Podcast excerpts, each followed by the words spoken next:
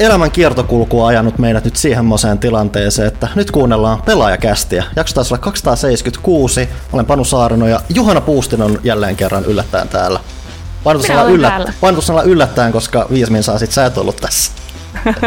Viismielisesti mun seinästä ei tullut internettiä ollenkaan. Mä en tiedä, mä olen muuttanut jonnekin niin kehitysmaa-osaan Espoota, missä ilmeisesti on hyvin epäluotettavat yhteydet, mutta toivotaan, että mä pysyn linjoilla. Mä myös ehkä jo kaduttaa tai pelottaa tämä tilanne, mutta Ville Arvekkari on myös täällä. Heipä hei, mä pidän nyt ihan kilttinä mun puheet, kun on hieno vieraskin paikalla. No huhu, nyt mä oon vähän pettynyt jopa. mä en halua laskea tason, ta, niin kuin läpän tasoa niin kuin heti, heti niin kuin alkoi, koska mä kävin mun vitsilistaa tuossa läpi, ja ne oli niin huonoja, että alkoi itsekin niin kuin särkeä päätä niitä lukiessa. Ja sä oot tuijottanut niitä nyt liikaa ja nyt suakin kaduttaa. Anyway, Kyllä. Mainittiin hieno vieras, ja näinhän se on. Meillä on Mikael Haveri Hausmarkelta täällä. Terve, kiitos pääsin mukaan. Mä voin laskea sitä tasoa sitten heti huoneella viitteelle, mutta tota, tosi kiva päästä nyt tässä vähän rupattelee ja istuu alas tämmöisen ison monumentaalisen julkaisun jälkeen. Mm, kiva, että pääsit mukaan. Jos me oltaisiin ammattilaisia, me oltaisiin tarkistettu etukäteen, mikä sun tarkka titteli on, mutta me ei tehty sitä. Ei, se on hieno Suomessa, että ei tarvitse ressaa tuommoisista asioista. Mä itse asiassa avasin täältä varmuudeksi täällä, mä olin valmiina sanomaan sen markkinointipäällikön täältä. Mä mietin, että mennään, mennään täällä easy, easyllä linjalla. Joo. Monia hattuja on ja ja tota, lisää tulee varmaan tässä. Mun piti tarkastaa tuossa yhdessä vaiheessa, että milloin viimeksi sä oot ollut kästissä, mutta siitä taitaa olla taas pieni tovi vierähtänyt. Mä oltiin ainakin, ainakin toimistolla silloin, sen mä muistan. Joku taisi mainita, että jakso 215, että on siitä niinku monta, monta aikaa. aikaa. Kymmeniä Kyllä. kästejä.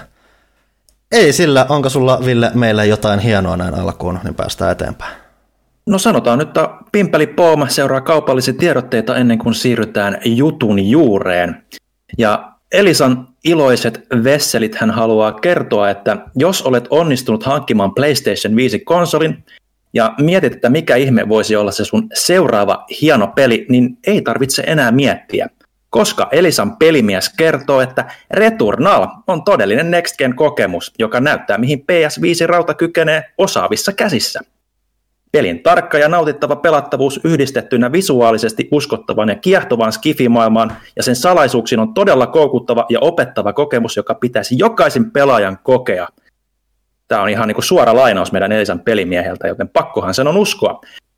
Eli elisa.fiistä löytyy Returnalia hyllystä ja sen saa yhdessä viiva kahdessa vuorokaudessa kotiin joko 5 eurolla 70 sentillä kuukaudessa 12 kuukauden ajan tai sitten ihan sillä kertalaakilla 69 euroa.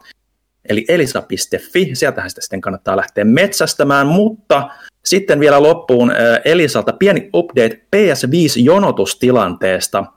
Eli tällä hetkellä Elisalla vielä puretaan 2020 aikaisia tilauksia, mutta touko- ja kesäkuun suhteen on hiukan uskoa ja valoa tunnelin päässä. Toiveissa on, että koneita taas Suomeen saadaan ja tilausjonoja päästään purkamaan siten, että useat voivat uuden konsolin kesäksi saada. Eli ihan niin kuin kato tämmöinen hieno palvelu, palveluefekti, että pelaajakästä palvelee, kun ihmisiä varmasti kiinnostaa, että miten, miten kauan niissä pleikkareissa menee. Eli juurikin näin. Eli elisa.fi, jokaisen viihdeelektroniikan ystävän todellinen aarre aitta, sinne siis saman tien heti nyt. Ja kaupalliset tiedotteet ovat tältä erältä päättyneet. Mainittakoon tähän väliin äkkiseltään myös se, että kävi hyvin läheltä, että Ville ei ollut tässä kästissä, koska sen kone kirjaimellisesti melkein räjähti. Meillä on ollut aika raju aalto tässä. Kyllä. täällä ollaan kaikki. Uskokaa tämä jälkeen. Joku saattaa myös huomata, että me kuulostetaan paljon paremmalta. Toivottavasti. Koska, koska ehkä koska siis sekä Villellä että minulla on uudet mikit, mitä ei mitenkään säädetty mitenkään niin kuin tasojen tai minkään muun suhteen, joten saattaa olla kaikki häiriöääniä, mutta ehkä kuitenkin parempi kuin ne meidän tiedätkö, Xbox-headsetit, mitä käytettiin aikaisemmin. Kyllä, mitä me ollaan 14 kuukautta oltu nyt etänä, että kyllä tässä vaiheessa kannattakin hankkia mikit. Mun on pakko mainita tässä, että toi oli ehkä paras kaupalliset tiedotteet ikinä semmoiseen niin, kuin niin osuva kustomisaatio. Mun ei tarvitse kertoa pelistä enää mitään, kun siinä Ville jo mainitsi Todellakin. niin hienosti. Mm-hmm. Kato, me, kato aina yritetään sopeutua tilanteeseen myös näin mainosten osalta, että siellä on katoa kunnon pelimiehiä meidän kontakteina, että tietävät mistä mm. puhuvat. Hienoa. Hei, ennen kuin päästään vielä aiheeseen, niin me otetaan vielä omat kaupalliset tiedotteet. Nimittäin taas pitää kiitellä kästin ystäviä, joita on jälleen lyhyt, mutta ytimekäs, lyhyt sekä ytimekäs lista. Um, Lassi Aho, Erik Heikkinen ja Matti Hynninen, kiitos teille. Sekä sydänystävät Tapani Pasto ja Tre, joka haluaa lähettää kummipojalleen terveisiä. Ja Haleja, Edille kummilta Haleja. Tosi söpöä. Hmm. Kuunteleekohan hän vielä meidän kästiä vai onko tämä joku tulevaisuuden juttu? Vaikea sanoa. Mutta joo, siinä. Kiitos teille. Jos haluatte liittyä iloiseen joukkoon, niin bit.ly kautta pelaajakäst. Tilatkaa myös pelaajaa, pelaaja.fi kautta tilaa ja ostakaa paitoja. Sieltä oli taas lähtenyt hirveä kasa paitoja, mä olin kauhean iloinen. Pelaaja.fi kautta paitakauppa. Uusi pelaajalehtihän myös ilmestyy tällä viikolla, toivottavasti oh. niin tilaille kuin lehtipisteessä. Mä itse odotan jännityksellä, mm. että kolahtaako tuolta luukusta kohta jotain nannaa. Mulle ei kolahda, koska olin juuri niitä asiakkaita, joita aina kiroan ja unohdin päivittää osoitteen ja asiakaspalvelu, joten se siitä lehdestä sitten. No joo. Asiasta viidenteen, eli varmaan siihen, mikä takia tänne nyt tultiin. Mä itse asiassa mietin, että täällä oli kuitenkin itse asiassa yksi hyvä kysymys, mitä laitettiin. Ehkä me laitetaan täällä. Täällä on Saska Kikkarikki, että kysymys Haverille. Mitä mieltä olet PS5 Returnalista, hitti vai huti? Mä oon ehkä hieman puolueellinen tässä. ja Tämä on mielenkiintoinen kysymys, jos katsoo nettin keskustelupalstojen perspektiiviltä, koska on hyvin paljon ähm, sanotaan aktiivista keskustelua mm. monen mm-hmm. eri suuntaan. Ja, ja tota, se, mikä niin kuin lämmittää tiimin ja omaa sydäntä on tämä, että se on oikeasti ollut tosi niin kuin iso peli monelle, merkityksellinen ja tärkeä, ja se ehkä kombinaatio on just tämmöistä haastavaa gameplaytä, mutta myös semmoista syvällistä tarinaa, missä tämmöinen itsensä ylitse pääseminen voittaminen niin tulee keskeisesti esille, niin se on hienoa kuulla sitä. Ja sitten on toisessa päässä on sit paljon ihmisiä, jotka ö, tietenkin kokee ehkä vähän crasheja tai ei ehkä näe, että se meidän save-mekaniikka on siinä paras, niin sanotaan huolestuneita asiakkaita on mm-hmm. myös. Mutta me otetaan niin kuin kaikki niin kuin hyvänä ja hienoa nähdä, niin kuin, että ihmiset keskustelee ja julkaisu on nyt ollut kumminkin aika lähellä vielä, niin ei ole ihan kaikki ehditty korjaamaan, mutta näyttäisi, että se voisi olla jopa hit. Mm-hmm. Eli jos pohjustetaan kuitenkin vielä kunnolla, niin koska meillä on semmoista tehty tuota mainosta lukuun ottamatta, eli tosiaan suomalainen, voidaan sanoa käytännössä suur PS5-peli Returnal ilmestyi tuossa nauhoituksessa katsuen viime viikolla, olihan se viime viikolla, tässä on aika, ajat alkanut eri, monista erinäisistä asioista johtuen mennä sekaisin, mutta kyllä viime perjantaina PS5 Housemarkin uutuuspeli. Ää, eikö tämä julkistettu tyyliin hyvin samoihin aikoihin kuin PS5? Joo, käytännössä samassa äh, remote showssa, äh, live videokästissä, missä tämä Pleikka Vitosen äh, isommat featuret ja, ja muut tuli esille, niin oli ensimmäinen traileri pelistä.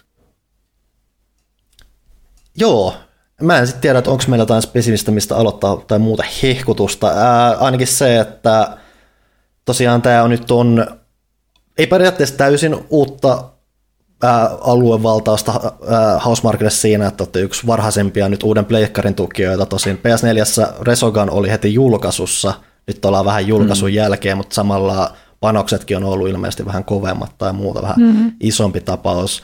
Melkein mulla aina mietityttää lähinnä se, että miten, tämmönen, miten tämmöiseen tilanteeseen pääsee tai muuta. Tehän, tehän oli itse asiassa ollut vähän monimutkainen, tämä, tai monimutkainen, monimutkainen, tai siis tommonen, mielenkiintoinen tämmöinen vai, vaihdoskausi tai muunnoskausi menossa, että oli nämä blogipostaukset, että Arcade on kuollut ja muuta, ja sitten vähän mietittiin, että mitä sieltä on tulossa, ja siellä puhuttiin muassa Battle Royalesta yhdessä vaiheessa, mutta nyt, tämän, nyt ollaan semmoisessa tapauksessa kuin Returnal. En tiedä, onko tässä joku hieno tarina taustalla. Niin, se itse asiassa aika hyvin kuittaa siinä mielessä, mun kaveri Facebookissa laittoi, että onneksi olkoon, ei siinä yhden yön hit, hitissä kestänyt kuin se 26 vuotta. Ja, hmm.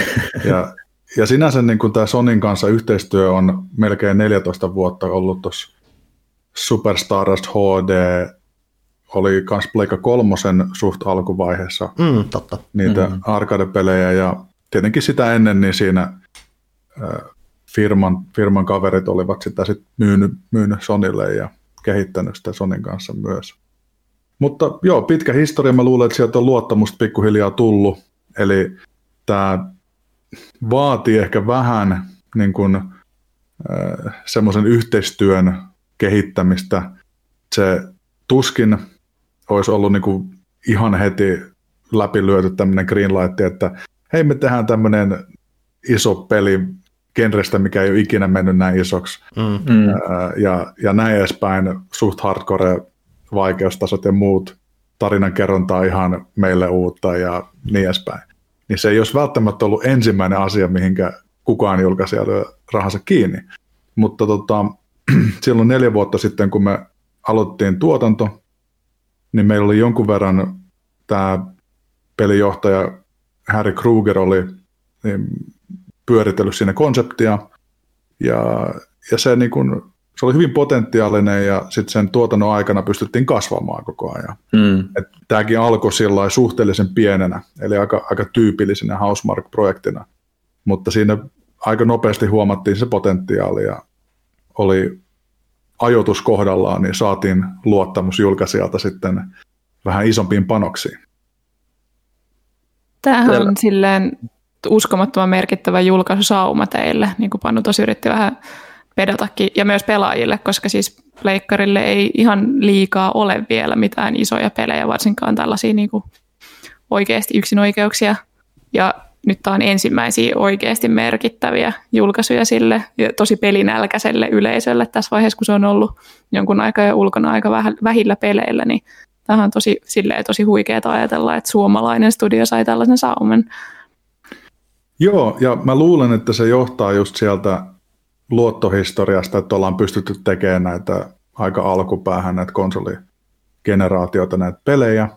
Ja tämä on jännä, kun tämä on mun mielestä aika lähellä tietyllä tavalla niin kuin Bloodborne, koska mm-hmm. sekin oli, se ei ollut ihan niin alussa, mutta se oli suht alussa ja suht HC-peli. Mm. Mm. Niin mä näkisin, että tässä on vähän samantyylistä fiilistä, että, että ne, jotka on konsolit ostanut heti alkuun, niin haluaa oikeasti vähän semmoista crazympää pelaamista kanssa. Joo, ja siis nythän on niinku Demon's Souls ja nyt on sitten Returnal, että siellä on, Just näin, että jos miettii, miettii, että mitä siellä on, niin katalogi on vähän ehkä jopa yksipuolinen tämmöiseen Mm. vaikeampaan, mutta onneksi siellä on tulossa tosi siistejä pelejä kanssa ja toivottavasti me saadaan mahdollisimman pitkään jatkettua vielä niin kuin Returnalin tukemista, niin pysyy siellä Pleikka Vitosen kartalla sitten. Niinpä. Tässä on mielenkiintoista myös sekin, että kun lähtee katsomaan tämänhetkistä Pleikkari Viitosen pelitarjontaa, niin aika monella pelillä siellä on kuitenkin tämä juuret, että se on edellispolvellakin nähty peli tai, eh, tai on sitten remasterointi edellispolvien peleistä, kuten Demon's Souls, mutta tämä taitaa olla melkeinpä ensimmäinen ihan niin kuin tämmöinen isomman luokan Mm. ö, toimintapeli, mikä on puhtaasti PS5 kehitetty, niin missä vaiheessa niin kuin teillä alkoi, niin kuin, kuitenkin kehitetty hyvin pitkä, niin missä vaiheessa niin kuin alkoi hahmottumaan, että tästä tulee niin kuin tosiaan PS5-peli ja, ja minkälaiset, niin kuin, miten te niin kuin lähestyitte sitä kehitystä sitten siinä vaiheessa, kun te alkoi hahmottumaan? Joo, tota, mä luulen, että se uusi generaatio on hausella aina vähän niin kuin ollut tiedossa pitkään. Mm. Mm. Sanotaan, että Resogankin oli alun perin Vita tota, peli silloin Totta. joskus. Ja tota, siinä sitten se pikkuhiljaa käytiin läpi, että miten sitä menisi. Ja nyt olisi tulossa vähän uutta rautaa. Ja transitio sitten yleensä huomataan, että se on järkevää mennä siihen. Returnalin kanssa, tai alkuperäinen konsepti oli Dark Planet. Mm. Ja tota, siitä konseptista niin oli hyvin pieni muotoista prototyyppiä, että se ei ollut mennyt vielä pitkälle produktiossa, kun me sitten ruvettiin tätä niin kuin Hardiksen vaatimuksia vähän jo ottamaan huomioon siinä. Hmm. Eli tämä on hyvin niin kuin suuntaa antavaan aluksi, ja sitten pikkuhiljaa sieltä rupeaa tulee enemmän tietoa, ja ne on aina tosi salaisia. Että Hmm. ekaksi niin tekkikaverit sillä, että meilläkin talossa on vain joku yksi kaveri, joka tietää, että millä plätällä me tehdään. Ja sitten pikkuhiljaa se avautuu siitä ja kaikki on oikeasti niin kuin lukkojen takana ja hys hys sisäisestikin mm. meillä. Mm. Ja sitten jossain vaiheessa tulee niin kuin ensimmäiset prototyypit ohjaimesta ja pikkuhiljaa ruvetaan niin kuin näkemään niitä, että mitä kaikkea siihen tulee.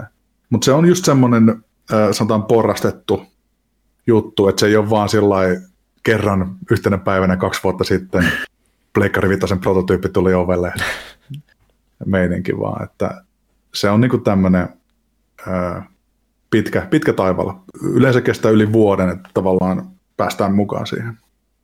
Hmm. Mun täytyy sanoa tähän väliin, koska muuten mä unohdan myöhemmin, jos tämä tulee puheeksi, kun mainitsit nuo ohjaimet, niin mä oon ollut tosi innoissani siitä, miten tämä oikeasti käyttää niin kuin DualSensen ominaisuuksia, koska sitä ei ole ihan hirveästi. Siis se Astros Playroom oli tietenkin se oli tekkidemo, mutta nyt ekaa kertaa jotenkin tuntuu, että siis uusi peli käyttää täysin täydellä teholla niitä ohjaimen ominaisuuksia, varsinkin niin kuin se, että pelkästään ne triggerit, kun siinä on se voima, niin et on tajuttu käyttää sitä, sitä tavallaan niiden hyökkäysten varjoimiseen ja sitten se, niin kuin miten, miten kaikki ympäristö tuntuu haptisesti siinä ja pelkä, niin kuin pelkästään se, että se ohjain tavallaan pitää, se moottori pitää ääniä, mitkä, mitkä siis tuntuu ja kuuluu ja auttaa sitä immersioa. Mä oon ollut siitä tosi innoissa, niin mä, silloin joku konsoli tuli, niin mä olin täällä kästissä ihan superliekeissä niin DualSensesta ja se on nyt jatkunut tässä Returnalia pelatessa. Sori tangentista. Ei, ei, mutta tämä on, tämä on hyvä mun kertoa, avata näitä vähän, koska ää, se DualSense supportti, mikä meillä on, niin se on tullut pitkälti just sen takia, koska meillä on ollut resurssit ää, toimia suoraan näiden Sonin kehitysyhteistyön kanssa mm. siellä. Ja sama pätee tähän 3D-audioon myös. Ja, ja se on semmoinen, mikä tuli hyvinkin askeleittain sieltä sisältä, mutta se, että meillä on ollut paljon aikaa, ja se on ollut se primäärinen fokus, että me tiedetään, että tämä on se platformi, ja miten, miten me halutaan tehdä tähän, niin se on pystytty huomioimaan sinne designissa jo niin kuin aikaisessa vaiheessa. Mä luulen, että se on se, mitä se vaatii, että niitä voi hyödyntää mm. oikeasti, oikeasti hyvin. Ja, ja tämä on jännä, koska ne on varsinkin meidän tyylisessä pelissä niin isossa roolissa, koska se immersio ja se ympäristön ymmärrys, tilannetaju, niin mitä enemmän sulla on siinä niin kuin työkaluja, että jos sä kuulet jonkun hirviön takana, niin sitten sä heti voit kääntyä, tai jos, sä, jos ohjaan tavallaan kommunikoi sulle, että sun outfire ei ole valmiina, niin sitten sä tiedät suoraan, että sä vaihdat siihen niin kuin pääaseeseen. Että on, tämä on meille ollut siinä mielessä niin kuin tosi positiivinen juttu myös. Mm. Joo, nyt kun sanoit tuosta, niin siinähän on tosi hektistä meno koko ajan, niin kaikki ne pienetkin vihjeet, mitä saat, on kyllä tosi tärkeitä mä rupesin tota kans miettimään, tota, mitä sanoit siitä, että, että teillä on ollut työkalut, niin nyt, nyt kun mietin niin kuin aikaisempia haastatteluja, esimerkiksi It Takes Two, mikä tuli niin kuin kuukausi sitten, niin se ei käytä ollenkaan DualSensea ja olin tapahtumassa, missä sitten kysyttiin siitä, että onko teillä mitään DualSense-ominaisuuksia. Ja sieltä sanottiin, että ei ole, koska emme saatu niitä niin kuin prototyyppiohjaimia, että emme pysty teke- kun emme tiedetty, mitä me ollaan tekemässä, niin joo, voin kuvitella. Mainitsin tuosta Villelle, kun me tehtiin tota Returnalista pieni video tuonne pelaaja HDn puolelle, että tässä on, että se, se sen käyttö tai nimenomaan se suunnittelu se ympärillä huomaa aika hyvin sen jälkeen, kun, on, mä nyt, kun, kun nyt PS5 on ollut se tilanne, että siellä, mä oon lähinnä viimeiset pari kuukautta pelannut lähinnä PS4-pelejä sillä, ja se on sitten mm. oma loikkauksena sit siinä hypätä sit PS5-peliin, mikä on just sit suunniteltu käyttää sitä, niin se ohjaajan käytössä just herää siinä henkiin tosi, tosi näkyvästi siinä, että se on ollut melkein jo vähän ilo pelata sitä peliä jo sen takia, että sit saa sen isomman, isomman mm. tunteen irti siitä, ja siinä oli melkein vähän unohtanut se, että, niin, että kyllähän, että vaikka tämä DualSense onkin käytännössä tärinää ja vastustusta, niin sitä voidaan mm. käyttää tosi tehokkaasti hyödyksi. Se on tosi siisti nähdä taas, Näin. tai löytää uudelleen tuolla tavalla. Joo, ja siis ylipäätään myös niin kuin tukee niin kuin sitä pelaamista, että mulla oli alkuun esimerkiksi tosi vaikeaa päästä tämän, tämän, tämän pikalatauksen makuun, kunnes mä tajusin niin kuin vähän fiilistellä sitä ohjaa, että hetkinen, tässähän nyt tuntuu ihan selkeästi, milloin se kannattaa niin kuin periaatteessa tehdä, että se niin kuin tukee sitä pelimekaniikkaa ja antaa semmoista tuntumaa siihen, mitä ei niin kuin aikaisemmilla polvilla ollut, että tosi niin kuin pelikokemusta mm. parantava juttu ihan huomattavasti. Mutta mä työnsin meidän nyt ihan syvään päähän tämän pelimekaniikan mm-hmm. ja kaiken kanssa. Mä sanoin, kuten sanoin, sori tangentista, haluaako joku pohjustaa nyt, että mistä me puhutaan. Me ollaan puhuttu paljon siitä, että Returnalin kaltainen peli ja, ja tällainen, mitä me ollaan nyt tehty, mutta Haveri, haluatko kertoa, mistä on kyse? Niin, äh, mikä on tämä Returnal? Niin. Mm. Toi, toi on hyvä kysymys, mutta käytännössä se on ensimmäinen ison skaalan peli nyt meiltä Housemarkilta ja tässä on tämmöinen avaruustutkija nimeltä Selene, joka päätyy tämmöiselle Atropos-planeetalle mysteerisen signaalin perässä ja hän tota, nopeasti huomaa siellä, että jotain on vähän vinksin vonksin ja tota, sitten hän kuolemaan kautta herää uudestaan ja, ja myös itse reagoi tähän ja niin kuin, ää, sitten koittaa käytännössä tämmöisen päiväni, päiväni murmelina syklin kautta löytää itsensä niin kuin eteenpäin. Hän on, hän on jumissa tämmöisessä syklissä, missä myös hän läpikäy sitten ää,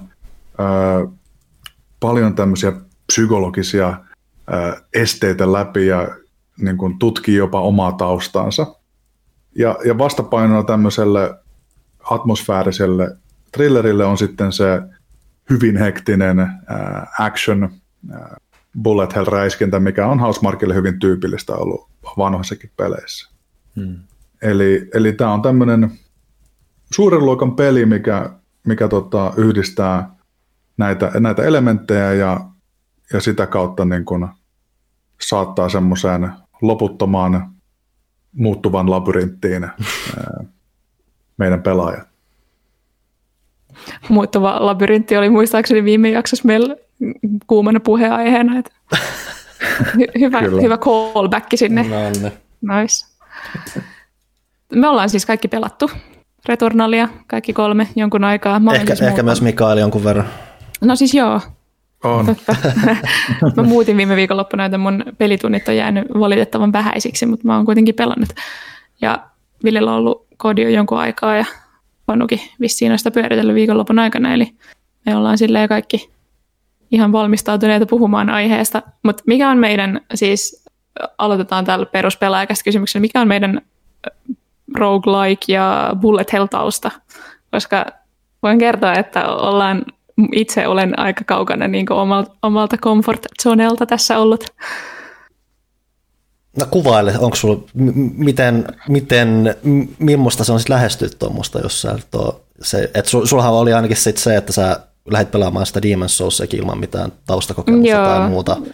Et nyt mä oon siis pelannut, mulla on ollut semmoinen pieni Souls-kikki tässä, että olen yhtäkkiä todennut, että mä en ehkä olekaan niin huono videopeleissä kuin luulin olevani, ja sitten niin kuin tavallaan uskaltanut koskea peleihin, mihin en ole tähän asti uskaltanut, tai silleen, että on ajatellut, että ei tämä kuitenkaan kivaa, kun mä oon niin huono, niin se ei tavallaan se vaikeustaso ei pelottanut, vaikka siitä kuuli etukäteen, mutta et se, että mä en ole roguelikea pelannut juurikaan, niin mulla ei ole semmoista samanlaista ehkä systemaattista niin kuin, mm, kykyä lähestyä niitä runeja kuin ehkä ihmisillä, jotka on pelannut tosi paljon vastaavia pelejä, ja sitten Bullet Hell on mulle ihan, ihan uutta, että et mä en muutenkaan pelaa kauhean aktiivisesti räiskintöjä ja olen niissä suhteellisen surkea ja sitten se, että mun täytyy vielä pysyä koko ajan liikkeessä ja tietää, mitä tapahtuu, niin se on hieman kuumottanut, varsinkin kun tuorein, mitä pelasin on Outriders, mikä on pelkästään sitä niin suojan takana kykkimistä, niin tämä on todella, todella eri kokemus.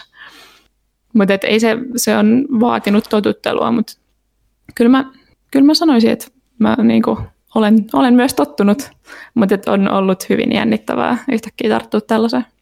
Mm. Villehän tulee vähän samasta, mutta silti vähän eri kulmasta.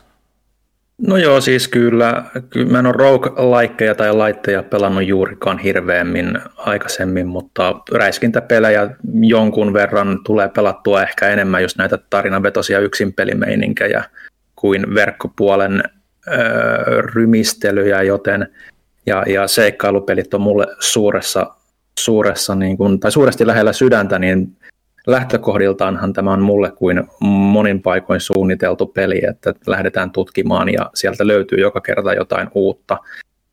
Haastavuuden puolelta mulla on ollut jonkun verran niin kuin tottumis vaikeukset. Mä en ole ihan niin hyvä räiskintäpeleissä, mun refleksit on kato vuosien myötä vähän hidastunut, että mä oon siellä vaikka kakkospomon paikkeilla, saan turpaani vaikka kuinka monta kertaa, kun aina, aina jotain unohtuu väistöliikettä tehdä tai jotain vastaavaa, mutta mä tykkään siitä räiskinnän tota, temmosta ja sitten kuitenkin kun sen keskittyy kunnolla, niin siinä on semmoinen Housemarkin äh, tarkkuus, mikä on aina ollut myös niissä aikaisemmissa peleissä, mistä ne on niin tunnettu. Että mä oon ollut ihan super iloinen, että se, niin kuin, se on siirtynyt 2D-tyylisistä räiskinnöistä kolmiulotteiseen maailmaan ihan älyttömän upeasti. Et, et, et, ehkä iso niin kuin mulle on ollut semmoinen haaste, kun mä tykkään koluta paikat tosi tarkkaan tämän tyylisissä peleissä, niin että et, et se kalvo tosiaan muuttuu, että sä et pysty opettelemaan niitä, minne mennään ja opetella karttaa, karttaa niin kuin ulkoa, niin se on semmoinen tietynlainen oppimiskäyrä ehkä ollut tässä, mikä on ihan, ihan hauska kokemus, kun sitä mm. ei ole tosiaan harrastanut missään muissa roguelite-peleissä. Tosin mä huomaan, että nyt on tullut siihen pisteeseen, että on alkanut muistaa niitä yksittäisiä huoneita, mitkä toistuu siellä, niin sitten ehkä pystyy jo vähän mm. suunnistamaan, että ai niin, tämä on tämä tuolla on noi ovet, kun jossain mm. vaiheessa, siellä on varsinkin silloin, kun mennään silleen moneen tasoon, että huoneessa on niin kuin, paljon alamäkiä ja ylämäkiä ja kaikki tuollaisia, niin mä olin välillä ihan siis niin kuin, ihan, ihan pihalla, voin myöntää. Mitäs Panu? Mulla on tosiaan vähän enemmän tuommoista pohjaa aika lailla munien näiden kaikkien asioiden suhteen, mitä, mitä Returnal tekee, että mä oon pelannut just jotain, onko mä pelannut alkuperäistä Roukkia joskus, ehkä ohi mennä. NetHackia mä oon jonkun verran pelannut, mutta sitten mitä sitten on tullut väännettyä, että mä, silloin kun Binding of, Binding of Isaac tuli ensimmäisen kerran, niin se oli mun semmoinen tutustuminen just tuommoisiin peleihin, että hei nyt sä pelaat tänä, ja sitten kun kuolema tulee, niin se on poikki, ja sitten se laitetaan jossain määrin alusta, ja siitä sitten on löytynyt kaiken maailman Rogue Legacyta ja sitten mähän olin yksi niistä, jotka viime vuonna hehkutti Haadesta tosi paljon.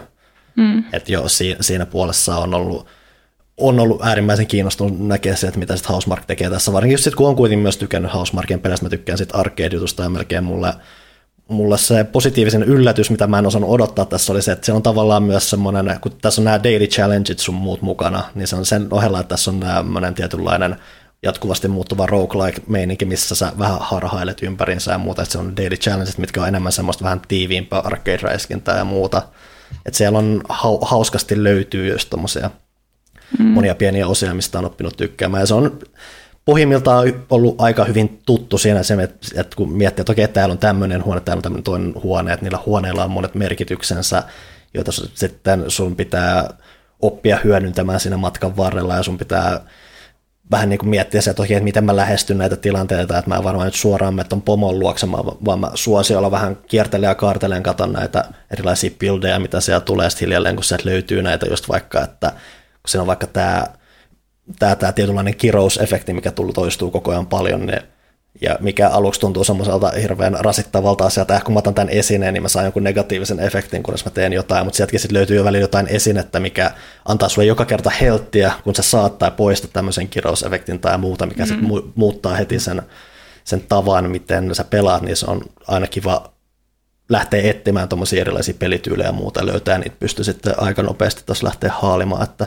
sen myötähän mä oon nyt sitten, mä en ole ihan, ihan, ihan, ihan jatkuvasti tuossa vääntänyt, mä oon itse nyt, mä oon neljännen bossin tuossa pelissä, lähestyn hiljalleen viidettä, tietääkseni siinä on viisi, vieläkin viisi bossia, et en ole mitään ennalta yrittänyt spoilata tai muuta, että silleen mm. painanut vaan menemään ja pahtanut ja se on aika luonnostaan mennyt silleen, että siellä tulee välillä semmoisia vähän yllätyshetkiä, että miettii, että okei, toinkohan mä nyt vähän jopa turhan heikko mm. tosta ja muuta, mutta aika, aika kotona siinä on ollut siinä, että kun miettii, että on kokenut noita kokenut noita aiempia pelejä, siinä huomaa semmoisia tuttuja linjoja näihin muihin. Tai huomaa ainakin semmoisen, että Housella on varmasti jengi pelannut enemmänkin näitä tapauksia. Joo, kyllä. Tai henkilökohtaisesti mä oon itse roguelike ja light suurkuluttaja, että Hades oli hieno, mulla taitaa olla 42 kertaa menty läpi se, mm. ja Binding on niinku parhaita pelejä ikinä. Uh, Mutta sitten kaikki Dead Cellsit, Enter the Gungeonit ja muut. Uh, ja se on, se on muutenkin, tässä on tämä ns. subgenre, mikä on niin uh, jakautuva, että sitä pystyt viemään sitä mihinkä tu- suuntaan niin kun, sanotaan vuoropohjaisesta strategiasta uh, tämmöiseen niin kun, uh, action-peliin, niin kuin Gungeoni tai meidän mm. peli. Et se, on, se on tosi mielenkiintoinen, koska se on enemmänkin vain parametreja, miten sä lähdet niin kun, hakemaan sitä tietynlaista loogisuutta sieltä. Ja siinä mielessä Returnal on ehkä vähemmän, tai mekin halutaan sanoa, että roguelike-elementtejä, mm. koska yleistä tälle genrelle on se, että sulla tulee ihan hirveä power trippi. Et Bindingissäkin se paras peli on semmoinen, että sä löydät just ne oikeat itemit, ja tota, sitten kukaan ei pysätä sua, mm. se on God mode, ja sitten se vaan meet loppuun asti. Mutta meillä on ehkä vähän niin kuin se funneli siinä mielessä tiukempi, että ihan lopussa sä tuutte kohta näkee, siellä tulee semmoisia aseita, mitkä on aika OP, mutta mm. se, että siinä on kumminkin se haaste säilyy vielä ja tämä Selenen matka ei kumminkaan ihan helpotu niin paljon. Mm, to, mulla on tähän asti ollut enemmän sellainen olo, että, niinku, että, että, että se ei ole siitä kiinni, että mä löydän kaikki parhaat asiat ikinä ja niin kuin varustelen itseni ihan tappiin, vaan enemmän koitan pärjätä sille, mitä mulla on, että tavallaan niin tulee selviytymispelivibojakin tavallaan jostain runeista, mikä on ollut tosi mielenkiintoista. Joo, ja tässä on tärkeää, kun meillä nyt ei ole siellä esimerkiksi vaikeustasoja, mm. niin se on ollut tärkeä niin kuin design-ideologia taustalla, että pystyt hakeutumaan siihen, että sä niin kuin, omaa skilliäs kasvatat. Että mm. jos sä haluat niin kuin Ville, niin etsiä kaikki nurkat ja hakea kaikki tavarat, niin siinä kestää vähän pidempään, mutta siinä samalla sä opit tuntemaan ja niin kuin ehkä vähän preppaat itse siihen, että miten sä tulet pärjäämään. Ja kun taas monet aggressiivisetkin pelaajat sitten ehkä oppii kantapään kautta, kun ne juoksee vaan sitä läpi sitä kenttästruktuuria, kunnes ne pääsee eteenpäin. Mutta tässä on, nämä on tavallaan ne vaikeustasot, mitä meillä on, ja se, mitä me halutaan, että pelaajat kokee, on just se turhautuminen, ja sitten siitä, kun pääsee yli, mm.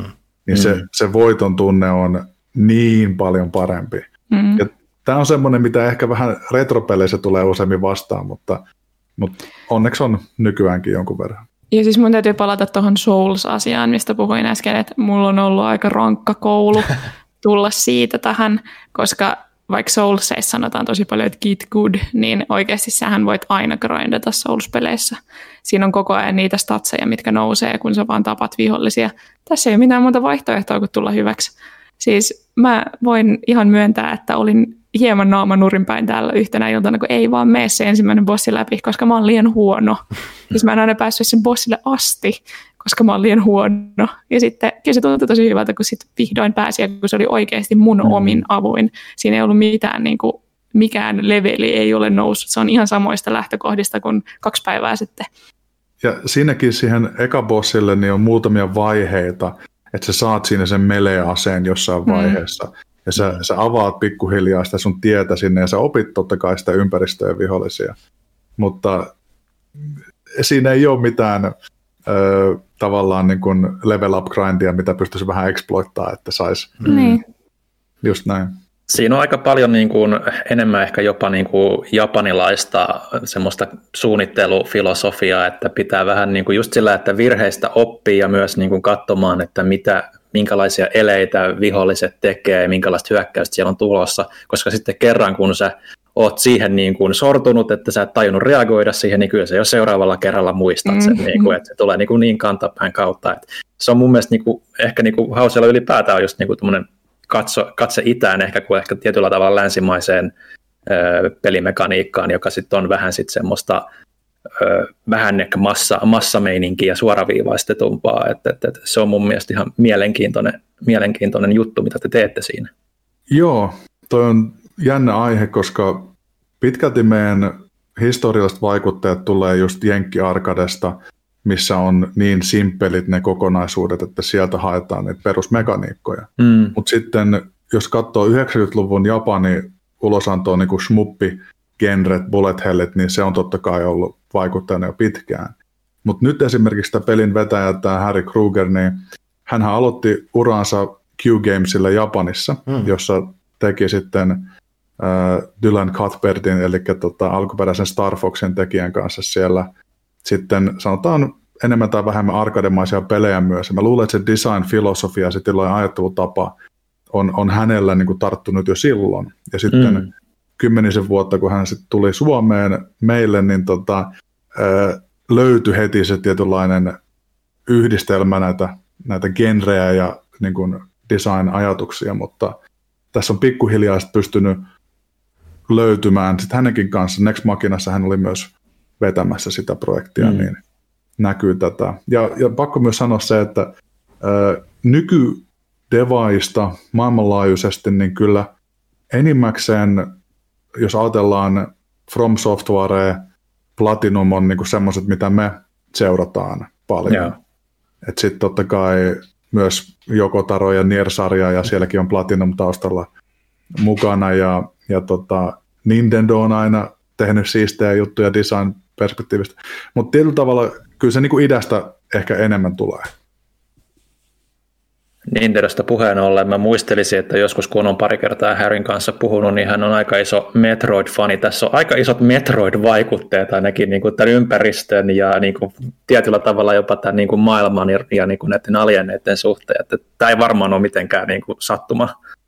Tässä on hyvin vähän sattumia ja näitä tämmöistä ja, ää, erilaisia inspiraatioita tulee niin kuin monesta paikasta ja tämä on selvästi ollut hänelle ja meille kaikille – unelmaprojekti, missä pystytty niin kuin vähän ajattelemaan isommin ja sitten myös ilman kompromisseja. Ja joo, toi on, toi on keskeinen vertaus ehdottomasti, mutta sitten on paljon muita, muuta pelejä ja elokuvia ja mm. kirjallisuutta ja muuta, mitkä sitten tavallaan on jotenkin ujuttanut lonkeronsa tähän tuotteeseen. He, lonkeronsa. Eli niin. Siis kattolonkerot pahinta. Mä saan halvauksena joka kerta, kun semmoinen iskee sieltä. Vihaan niitä. Ne on myös erittäin hyödyllisiä alussa, koska mm. sä voit käyttää niitä, että sä pääset sinne korkeammalle platformeille. Ne Mind blown. Sitten sä voit dashaa sieltä ja sä saat sieltä health pickupia ja muuta. Sä et muuten pääse sinne ennen vasta, kun sä oot sen grappling hookin löytänyt. Mm. Mulla ei ole käynyt mielessäkään. Tämä muuttaa kaiken. Siinä on helppo, se, siinä on helppo se, kun sä tarraasut niin aggressiivisesti, sä vaan panikoit itse ulos. Mutta joo, mäkin hiljalleen tajusin sille, että hetkinen, toi on just asetettu tuohon noin, että mitä jos mä vaan tarpeeksi pitkään hengaan siinä. Et lopultahan siinä on se, että sä voit aika pitkään hengaa. Mä en itse asiassa tiedä, miten, mitä siinä tapahtuu, jos sä menet loppuun asti, mutta aika pitkään sä hengata. Kukaan ei tiedä. Pitää selvittää. Mut pelissä on paljon tämmöisiä pieniä kikkoja, mitkä niin kun, se on niin siisti nähdä, kun subredditiskin löytyy, että hei, tiesitkö, että sä voit mennä nukkua ja saat helaa ja tiedätkö, kaikkea tämmöisiä aika perusjuttuja, mutta sitten ne vaan löytyy sieltä. Hmm. Äh, Miten nyt näin, kun teillä on vielä julkaisu äärimmäisen hyvin muistissa, tavallaan vielä mennään sitä. Ehkä nyt ensin alkuun vielä hyvin myöhäiset onnittelut siitä, että tämä koko projekti on saatu näin päätöksensä, mutta millainen nyt on fiilis ja ehkä myös sitten samalla kiiretaso samalla, että miten, se, miten, millainen, miten tämä elämä tällä hetkellä, miltä se näyttää? Joo, kiitos kysymästä. Tässä tota, henkilökohtaisesti aina huomaa, että saattaa vähän päreet palaa pienestäkin helposti ja sitten tajuaa, että eihän tässä ole hätäisen näköinen mm. ja joutuu sitten vähän niin kuin työkaverilta ja, ja perheeltä pyytää anteeksi, että ei tässä nyt ihan, että tässä on vaan ollut niin paljon kaikkea päällä, mutta eihän sekään nyt aina syy ole, mutta mutta on kiirettä pitänyt ja, ja nämä on aina isoja hetkiä, kun päästään tota, pitämään käytännössä se launchi ja siihen liittyy niin paljon äh, just näkyvyyttä, äh, mahdollisia bugeja, äh, kaiken näköisiä tämmöisiä, missä sitten se neljän vuoden tuotanto tiivistyy tähän mm. yhteen viikonloppuun ja siitä vaan sitten on päästävä läpi. Mutta mä luulen, että tässä pikkuhiljaa tilanne vähän rauhoittuu ja tosiaan tänään kun nauhoitetaan, niin on tota, ensimmäinen kunnon päätsy tulossa ulos ja suht pikaseen saadaan hommia eteenpäin. Johanna, okei, okay. piti. Johanna katosi teille tietämättömille. Öö, mites tota, kun mainitsit, että päivitystä on tulosta, siitä oli jo ensimmäisiä raportteja, että tota, se kannattaa tosiaan jättää hollille, jos sulla on rundi päällä. Ylipäätään tämä koko niin kuin tallennus ja, ja, ja päivityssysteemi, tästä nyt on se isoin niin kuin keskustelun aihe, niin miten, millä mielin te olette seurannut tätä keskustelua ja, ja onko näihin niin kuin mitään tulossa niin kuin sitten näihin huoliin ja niin kuin huomioisoituksia? Joo, eli Ehdottomasti, ja se nyt patchi, mikä tässä on just tullut, niin tota, se ehdottomasti ehkä ottaa ne tärkeimmät asiat, mitkä on nämä niin kuin stability, peruspienet asiat, mitkä saattaa siellä häiritä tai hajottaa tai muuten, että tärkeintä on nyt tuoda just se peli, mikä sen pitikin olla. Mm. Ja se, mm. se, on, se on suurimmalle osalle toiminut aivan hyvin, mutta sitten aina kun on ihmisiä, joille se ei toimi, niin niistä halutaan, että hekin pääsevät sille samalle tasolle ja pystyvät nauttimaan siitä kokemuksesta, mikä on tässäkin tilanteessa ollut monelle niin kuin pikkasen normaalia kalliimpi vielä. Mm. Niin se on enemmänkin just se palvelualttius, että hei, tämä on se, mitä me teille myytiin, nyt asiat vaan sillä lailla, että se pelaa niin kuin se pitää, ja sitten voidaan ruveta miettimään, että minkälaisia muita lisiä tähän voi tuoda. Ja esimerkiksi tämä tallennussysteemi on sellainen, mikä on monella herättänyt närää siinä mielessä, että haluttaisiin, että peliä voisi, tai pelin voisi niin jättää siihen tilaan, mihin se jää, ja meillä nyt sattuu olemaan sillä että jos sä laitat konsolin pois päältä tai siirryt toiseen peliin, niin sit se, se häviää ja sitten sellainen mm. onkin siellä aluksella. Ja tämä on käytännössä semmoinen vähän vanhan koulukunnan design, mm. mutta me, me kuullaan myös nyt yleisöä tässä näin ja, ja tutkitaan tarkkaan kaikkia vaihtoehtoja, että mm. mitä sitten heti näiden ekojen patchejen jälkeen niin pystytään ottaa enemmän huomioon tulevaisuudessa. Mm. Oliko toi tallennusmeininki semmoinen kehityksen aikana, mistä keskusteltiin paljon studion sisällä ja minkälaisia niin kuin ajatuksia se siellä herätti? Ei, ei se ollut kauhean paljon esillä ja meillä on, meillä on vielä ehkä senkin takia erilainen perspektiivi tässä, koska me historiallisesti ei ole me missään pelissä tehty sitä. Mm, aivan. Eli tämä ei ole ollut niin kartalla ehkä kuin se olisi voinut olla – tai toisaalta mä en ole siinä devitiimissä ehkä niin paljon, että mä en tietäisin, mutta, mm. mm. mutta tota, mä oletan, että se on ollut sellainen asia, että mikä nähdään vähän osana tätä, ja sitten se, että se voisi olla hieno lisä, mutta nyt vasta niin kuin huomataan sitten myös, että, että tota, ää, on ihmisiä, jotka haluaa sen, ja sitten on ihmisiä, jotka sanoo, että ei missään nimessä, että se pilaa teidän vision tämmöisestä niin kuin tosi HC-kokemuksesta. Ja mun mielestä molemmilla on hyvin validit argumentit, Mm-hmm. Ja tota, tärkeää on vaan se, että saadaan ö, kaikki, jotka haluaa pelata peliä, niin me halutaan heille se kokemus, mikä mahdollistaa, että ne pääsee pelaamaan sitä peliä. Mm. Niin tota, mutta ei, silti, että ei nyt ruveta niin kuin heti hajottaa peliä ja sen takia, mm. että jollekin se ei sopinut, vaan tämä nyt on tämmöinen peli, mutta aina löytyy eri tapoja, miten voidaan enabloida erilaisten ihmisten tarkoitukseen sitä paremmin. Hmm. Toki se on myös aika positiivinen viesti, että siitä tulee tuommoista keskusta, että jengi selkeästi haluaa päästä mukaan tähän peliin ja, ja päästä mukaan tähän toimintaan, että Just ei näin. halua jäädä pois ulkopuolelle, että se on vain positiivinen viesti. Ja sen takia mä, mä tikkaan siitä, että vaikka aina keskustelut saattaa mennä ääripäästä toiseen, niin on kumminkin se punainen lanka siellä, että ää, ei haluta exploitoida peliä, vaan halutaan pelata se semmoisena kuin se pitääkin olla pelattu. Mutta sitten, että jos jollain ei ole aina aikaa laittaa se kaksi-kolme tuntia, niin sitten mikä se olisi se kultainen keskitie tässä näin, niin se on se, mitä me nyt tutkitaan sitten tämän patchin jälkeen. No. Mites ylipäätään, kun nyt puhutaan tästä launchista, niin minkälaista on ollut launchata peli tälleen maailmanlaajuisen pandemian aikana. Että, että se on varmasti niin kuin pyörinyt tässä monien mielessä, kun kaikki katsoo, että pelien julkaisupäivät on niin kuin siirtynyt monellakin osalla ja, ja, ja niin poispäin, niin ihan varmasti on vaikeuttanut työtä, mutta kerro, kerro vähän niin kuin, tota, insightia, että millaista se on. Niin teillähän ainakin oli tämä yksi lykkäys tässä keväälläkin jo. Joo. Meillä oli vähän reilu kuukausi lykättiin siitä alkuperäisestä päivästä – Eli se oli 19.3. ja nyt se oli 34. Tota, kun tuli ulos. Ja onhan tämä ollut ihan älyttömän hauskaa, kun kaikki ollaan kotona ja etänä ja, ja esimerkiksi kirjoitettu teksti avautuu aina kaikki nuanssineen mm, sieltä. Mm-hmm. Siellä ei ikinä ole mitään niin kuin väärin ymmärretty. Ei suinkaan. Meillä, meillä nyt tietenkin etuna oli se, että meillä oli hyvin pitkälle viety tämä produktio. Että oli aika pitkälti estabilisoitunut se, että mitenkä tiimit toimii, kuka tekee mitäkin. Meillä tuli uusia työntekijöitä, mutta sanotaan kumminkin suhteessa siihen aikaisempaan kokonaistiimiin, niin ehkä mm.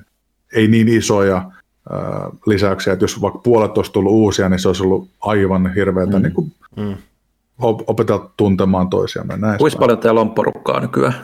Meillä on melkein 85-24 tällä hetkellä. Okei, okay. ja se on aika sen, huomattavasti. Joo, siinä on se 175 on sitten niin devaaja ja sitten loput on ylimääräisiä niin kuin minä. Ja, ja tota, meillä on myös nyt ollut yhteensä ulkomaan tukia Sonin erilaisista firmoista tai muista tämmöistä partnerfirmoista, niin about se toiset 75. Hmm. Että kokonais devaajan määrä on about 150. Okei. Okay. Tota, ehittekö te puhua tarinankerronnasta, joku mä olin tuolla metsästämässä kadonnutta internettiä? Niin... Ei, me puhuttiin vaan tallentamisesta. Okei, okay, koska mä haluan puhua tarinankerronnasta. Go for mä pidän siitä ihan kauheasti, miten tässä niinku hoidetaan se homma. Tota, tässähän, muistaakseni meidän haastattelussa teidän, öö, onko se Eevi? Joo. Nar- joo narratiivinen henkilö siellä puhuu siitä, että jos sä oot pelannut pelin kerran läpi ja luulet tietäväsi, mitä siinä tapahtuu niin kuin täysin, niin hän on tehnyt työnsä huonosti, että sen verran on kryptistä tarinankerrontaa ja niin kuin piilotettu tosi paljon sitä sinne ympäristöön ja, ja siihen niin kuin jatkuvasti vaihtuvaan, koska sieltähän löytyy, sä et välttämättä, mäkään en varmastikaan olisi nähnyt kaikkia huoneita vielä sieltä ensimmäisestä biomista, ja missä sitten on sitä kaikkea tarinankerrontaa, siellä on niitä sen sen paikallisen rodun esimerkiksi niitä kirjoituksia ja kaikkia tällaisia, mitä mä en saanut kaikki avattua, koska mä en löytänyt niitä kaikkia saivereita vielä, mitä sieltä löytyy. Ja, ja sitten mä huomaan sen, että kun mä palaan sinne, aina kun mä palaan sinne planeetalle kuoleman jälkeen, niin se muuttuu vähän se, mitä mä näen siinä. Ja sitten siellä on muun muassa tämä mystinen mökki keskellä omituista planeettaa. Mä oon käynyt siellä kerran ei avautunut yhtään, mistä on kyse, mutta varmasti toivottavasti avautuu tulevaisuudessa lisää. Mutta niin tosi kutkuttavaa semmoinen, joka puolelta tulee loppujen lopuksi tarinaa, vaikka ei ole silleen varsinaisia välianimaatioita tai mitään sellaista, niin kuin, että väännettäisiin rautalangasta. Mä tykkään siitä kauheasti. Ja sitten niin se tutkintakin jotenkin tukee sitä, sitä itse löytämistä ja sellaista, että siellä on esimerkiksi se tota, ö, kloonaussysteemi, mutta ihan vähän spoilaan. Siis siellä on semmoinen laite, joka mm. kloonaa sinut, mutta sä et tiedä sitä, se vaan pyytää sulta kuusi eetteriä, mikä, mikä on aika harvinainen resurssi tuossa pelissä, ja sitten mä hirveällä vaivalla ensin niin säästelen niitä, että vihdoin, vihdoin mulle on tarpeeksi, kun mä löysin tämmöisen, mä menen sinne sisään, mitään ei tapahdu. Ihan hirveä antikliimaksi. Mutta sitten seuraavaksi, kun mä kuolin, niin mä astuin ulos sieltä laitteesta. Että et sitten se oli kloonannut minut. Ja se oli esimerkiksi tosi siistiä, että se, se on semmoinen, mikä pitää oikeasti vaan kokeilla ja löytää itse. Ja se on aika iso kuitenkin sitten boon siinä pelin aikana, jos sä sellaisen löydät, koska se on niin kuin, lisää pituutta sun runiin. Ja jännä, että mitä kaikkea nekin alienit sit osaa siellä tehdä. Mä tykkään hirveästi, siis oli mun pointti, niin siinä mulla olisi mitään kysymystä. Mä haluaisin vain hehkuttaa sitä, miten tämä, tämä peli tekee sen tarinan kerran. Että tavallaan tulee niinku mieleen, että jos taisi kävelysimulaattori, niin varmasti olisin sitä pelannut, mutta et se, että se on pystytty naittaa niinku tällaiseen toimintaan, tällainen tarinan kerronta, niin se on tosi harvinaista. Joo, toi on yksi sellainen asia, mitä me ollaan tässä paljon treenattu ja meillä on nyt äh, siihen tiimi, äh, Eevi ja, ja, ja muita, jotka on pystynyt sitä tuomaan näinkin hyvin erilaisissa, erilaisissa tota, tyyleissä ja tavoissa esille. Että tässä vähän niin kuin ehkä, mä luulen, että mekin vierastettiin jopa sitä semmoista tosi lineaarista, niin kuin establisoituu normaaleja peleissäkin ja elokuvissa sitten tarinankerron tyyliä. Ja nämä eri tavat, mistä, mitä sä mainitsit, niin siellä on vielä paljon muitakin.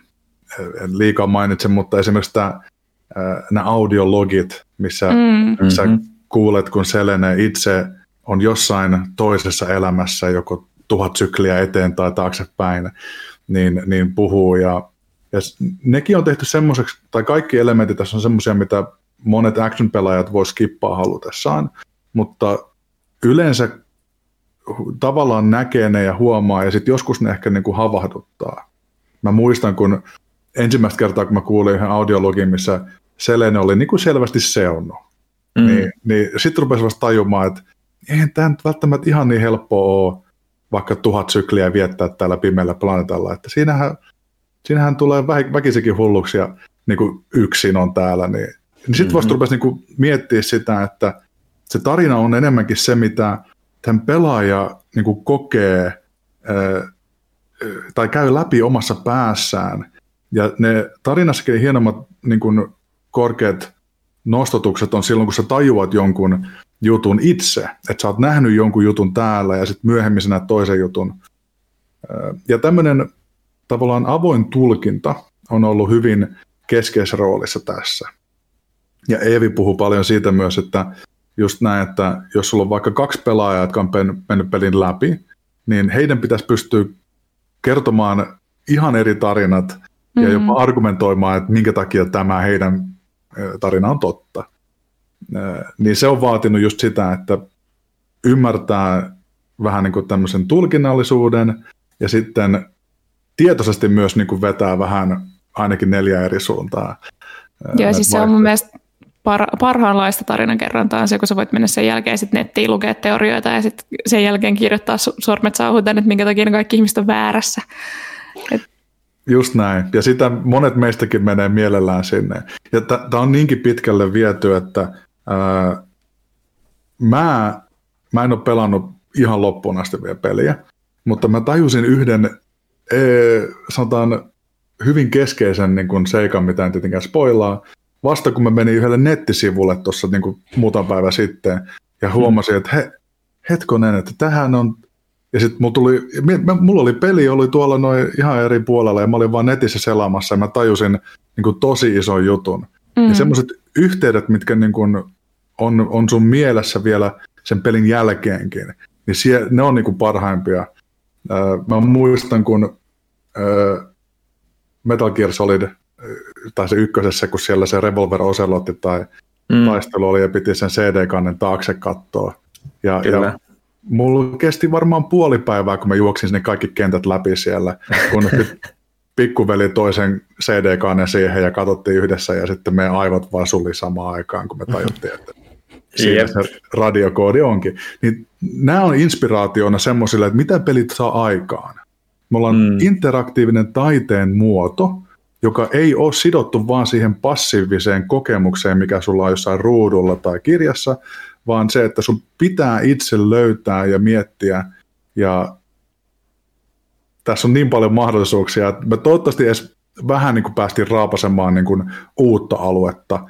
Ja mm. toivottavasti se toimii myös inspiraationa niin kuin muille, koska tämä on, tämä ihan uskomattomia juttuja pystyy tekemään, mutta miten ne saa tehtyä, niin se on toinen tarina sitten. Miten varhaisessa vaiheessa tiesitte, että tuosta tarinasta alkaa tulla osa?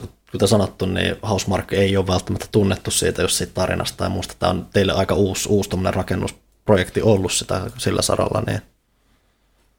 Tota, tämä, tämä Krugerin poika on aika, aika neropatti ja vähän kieroutunut jätkä muutenkin. Että, siis realiteetti on se, että tämähän on ollut sillä päässä niin kuin ihan alkuvaista asti. Ja sitten kun rupesi tulemaan niin kuin Eeviä ja muuta taloon, niin silloin ne perusideat oli jo siellä. Siellä oli just tämä päähahmo ja ne tietyt taustat ja muut tekijät. Ja sitten tämä tiimi pääsi niinku avaamaan sitä ja kehittää just näitä punaisia lankoja, että missä ne tulee vastaan.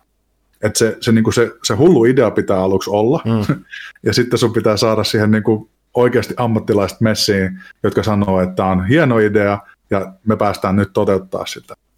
Öö, mutta, mutta siinä oli myös se ehkä sanotaan riskialttius siinä, että me myös tiedettiin, että me ei voida ehkä tehdä sitä semmoisella normaalilla AAA massiivisella Hollywood katskeinen tavalla, koska äh, siihen melkein me tehtäisiin kolme peliä siinä ajassa, kun me tehtäisiin mm-hmm. niin kuin, mm-hmm. se massiivinen juttu, mitä nyt niin kuin Kojimat ja Remedit ja monet muut tekee niin hyvin. Mm. Ja, my- ja myös se, että pystyttäisikö me oikeasti kilpailemaan myös heidän kanssa tässä, niin sekin on toinen juttu.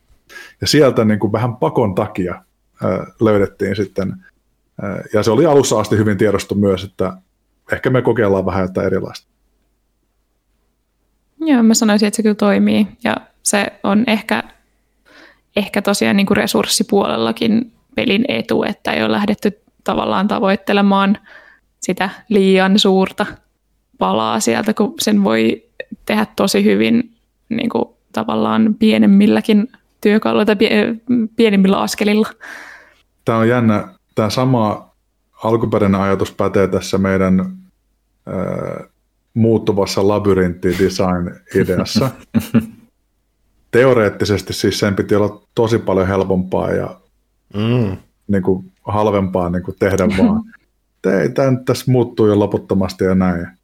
Realiteetti olisi aika kaukana, mutta mä luulen, että siinäkin on etunsa ja se on niin kuin sopinut just tähän, tähän meidän peliin hyvin. Mutta, mä, mutta, mä itse tota- asiassa pohdin paljon sitä, että paljonko siinä on niin kuin jotain toimintalogiikkaa siellä taustalla, että miten paljon randomia ja miten paljon jotkut parametrit vaikuttaa siihen, mitä sieltä tulee seuraavaksi vastaan. Joo, eli hyvin moni asia on perus RNG-mekaniikkojen kautta niin kuin pohjimmiltaan, eli, eli niin kuin itemit ja niiden eri parametrit, vaikka jos otat nyt vaikka nämä parasiitit, missä mm. on aina yksi positiivinen ja yksi negatiivinen niin kuin buff ja booni tyyliin, niin sitten se menee sillä että niissä on molemmat vaan RNGllä. Mm. Eli, eli se vaan niin kuin heittää noppaa ja sulla tulee niin kuin positiivinen ja negatiivinen.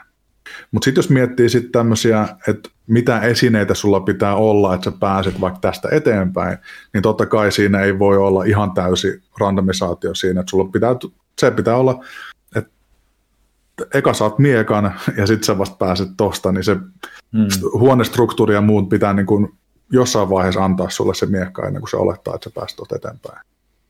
Niin, niin siellä on erilaisia parametreja, mutta, mutta aika pitkälti niin tota, randomisaatiota hyödynnetään kyllä. Yes. Mites kun näin tuon aikoinaan tuon Name of the Game dokkarin nähneenä ja tuosta nimestä on muutenkin joskus puhuttu, niin minkäs prosessin kautta tämä nimi nyt on, tähän nimeen ollaan päädytty? Nyt mä en tiedä, kuinka paljon mä voin tätä avata tästä. Sanon sen verran, että tästä ei elokuvaa saatu aikaiseksi, eikä kyllä edes yritetty.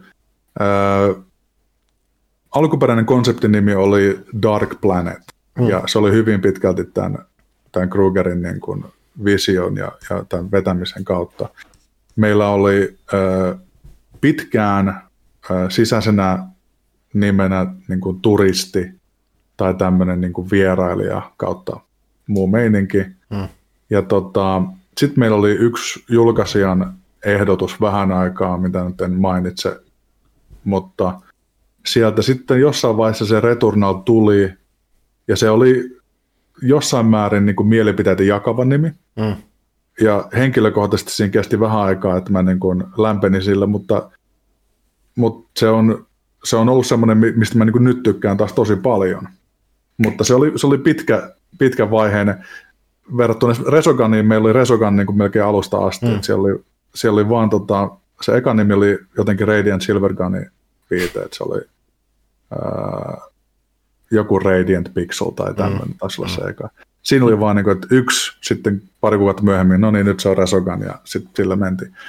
Mutta monta vaihetta ja, ja tämä on enemmänkin semmoinen tuotos, mikä tota, se nimi tavallaan löysi sitten tämän pelin ehkä, ehkä jossain vaiheessa ja internetissäkin vähän ihmeteltiin sitä. Mm. Mutta mä luulen, että se on nyt löytänyt paikkansa kyllä aika hyvin. Se muuten se on ainakin tiivis, että semmoisesta tuntuu välillä olevan tänä päivänä peleissä varsinkin pulaa, tai elokuvissa tai missä tahansa tuotteessa, että aina jotain, jotain, jotain, kaksoispiste, tämä, tämä, tämä, että tiiviys plussaa ainakin vähintään. Mm. Just näin, eli jos pelit voisi olla vaan randomeja tämmöisiä vaikka viiden kirjaimen yhdistelmiä, niin mun mielestä siinä on jo pointtinsa, että, että se on, yksi sana on aina parempi kuin 14 vai mitä niitä sattuu olemaan. Hmm. Hei, Panu, sä oot päässyt paljon pidemmälle kuin tosiaan minä tai Ville, mm. niin mä yllätyin en mä tiedä miksi mä yllätyin siitä, mutta siis jotenkin silti yllätyin siitä, miten erilaiset tämä ykkös- ja kakkosbiomi on niin kuin toisiinsa verrattuna, että sä tuut sieltä tosi semmoisista sokkelaisista ja välillä ahtaistakin käytävistä sieltä, sieltä äh, viidakkoisista raunioista sitten yhtäkkiä tämmöiseen ehkä niin kuin aavikolle tai tälleen, mikä on sitten taas tosi avoin ja aakea ja laakea. Ja mä, se oli jännittävä tunne, että, että tässä on oikeasti niin kuin näin paljon vaihtelua yhtäkkiä. Jatkuuko tämä sitten vielä eteenpäin? Ää, ainakin mitä mä oon nähnyt, että ne vähän pohjautuu noihin kahteen ideaan jossain määrin, okay. mitä nyt tulee. Että on, sulla on selkeät hu- käytännössä tavallaan huoneet, mitä sä erottelet, tai isommat semmoiset alueet, missä sä oot, mutta siinä varmaan osittain just selittyy se, että se on kuitenkin vähän sen satunnaisuuden ja RNGn kautta se on tuommoinen modulaarinen, että totta kai se mm. ei yhtäkkiä ala luomaan jotain avointa pelimaailmaa siinä yksi, kaksi, mutta joo, mulla oli se sama kyllä, että se, se on hauska tapa kikkailla siinä, kun sä tuut sinne, sinne aavikolle ja siinä ei ole niin selkeitä ne seinät tai muuta, että se on mm. jo siinä hauska efekti ehdottomasti. Mä en ole vielä uskaltanut katsoa, mitä tapahtuu, jos mä lähden vaan juoksemaan sinne hiekalle. Mä en ole selvittänyt. kannattaa, kannattaa kokeilla heti, kun menet takaisin peliin, että mitä siitä tapahtuu, koska se oli mullekin aika siisti fiilis nähdä se. Joo. Milla, millainen toi teidän niin kuin level design, kun mietit, tai se ei level design, vaan kun mietitte niitä ympäristöjä, niin miten niitä lähdettiin työstää, kaikki konseptit ja tuollaiset? Joo, me itse asiassa tässä tänään pitäisi laittaa ensimmäisiä konsepteja Twitteriin ja uh. niin kuin, halutaan ruveta jakamaan sitä arttia kanssa taustalla. Äh, sorry. Siinä on paljon erilaisia tämmöisiä stereotyyppisiä videopelivaikutteita, että on just jäämaailmaa ja, ja aavikkoa mm. ja muuta. Mutta sitten siinä on myös tämmöinen niin kuin mysteerinen skaala, semmoiset tosi niin kuin eeppiset monumentit ja muut. Ja, ja konseptiartissa näkyy just semmoinen, äh, totta kai Giger, HR Giger, äh, Alien taustalta tuttu on, on yksi vaikutteista, mutta tämmöinen puolalainen Beksinski, joka tekee hyvin, hyvin tummaa äh, taidetta myös, mutta hänen taiteessa myös näkyy tämmöiset pienet nuanssit, missä sä luulet näkeväsi vaikka ihmisen kasvot tai muita elementtejä, mitkä sitten jää kummittelemaan. Mm. Niin, niin nämä on niin kuin hyvin isona osana sitä ä, ympäristöä ja estetiikkaa. Ja siellä on jotain piilotettuja, pelottavia juttuja välillä kanssa. Jännittävää. Tai en, en tiedä, ootko, siis osa teistä on ehkä voinut nähdä vähän semmoisia niin kuin juttuja siellä ympäristössä, mitkä ehkä on siellä tai ehkä ei, ja sitten mm-hmm. yllättää, ja joskus sä katot muualle, ja sitten se ei olekaan siellä enää. Ja, ja Kyllä, joo. Tämän, tämän kanssa myös leikitään ehkä vähän tässä. Mm-hmm. Mites, totta, pitäisikö ennen kuin siirrytään lukijakysymysten pariin, kun meillä kuitenkin on hausmarkelaiselta ihminen paikalla, niin onko niinku tämmöisillä ihmisillä, jotka niinku jumittaa näillä ekoilla alueilla ja, ja, ja niin poispäin, niin onko semmoisia niinku oikeasti niinku ammattitipsejä, että mitä kannattaa niinku lähestyä peliin, että ehkä se vähän helpottuisi se tilanne, jos kokee sen jotenkin ylitse vuotavan vaikeaksi? Joo, tota, itse asiassa subredditistä ja meidän Discordista ja muualta löytyy tosi paljon ihmisiä, jotka on valmiita auttaa ja, ja tipsejä löytyy jo niin monta, että niitä itsekin ihmettelin, että viikossa on tullut ää, paljon guideja. Mutta mut perusideana tässä on mun mielestä se, että äm, ne ennakkoasetelmat, mitä sä tuot monesta muusta pelistä, niin selvästi ei aina välttämättä toimi. Mm. Et, et lähtee vähän hakemaan sitä fiilistä siinä. Ja mä sanoisin, että auto-aimi on tässä semmoinen, mitä kannattaa ja jopa pitäisi laittaa täysille.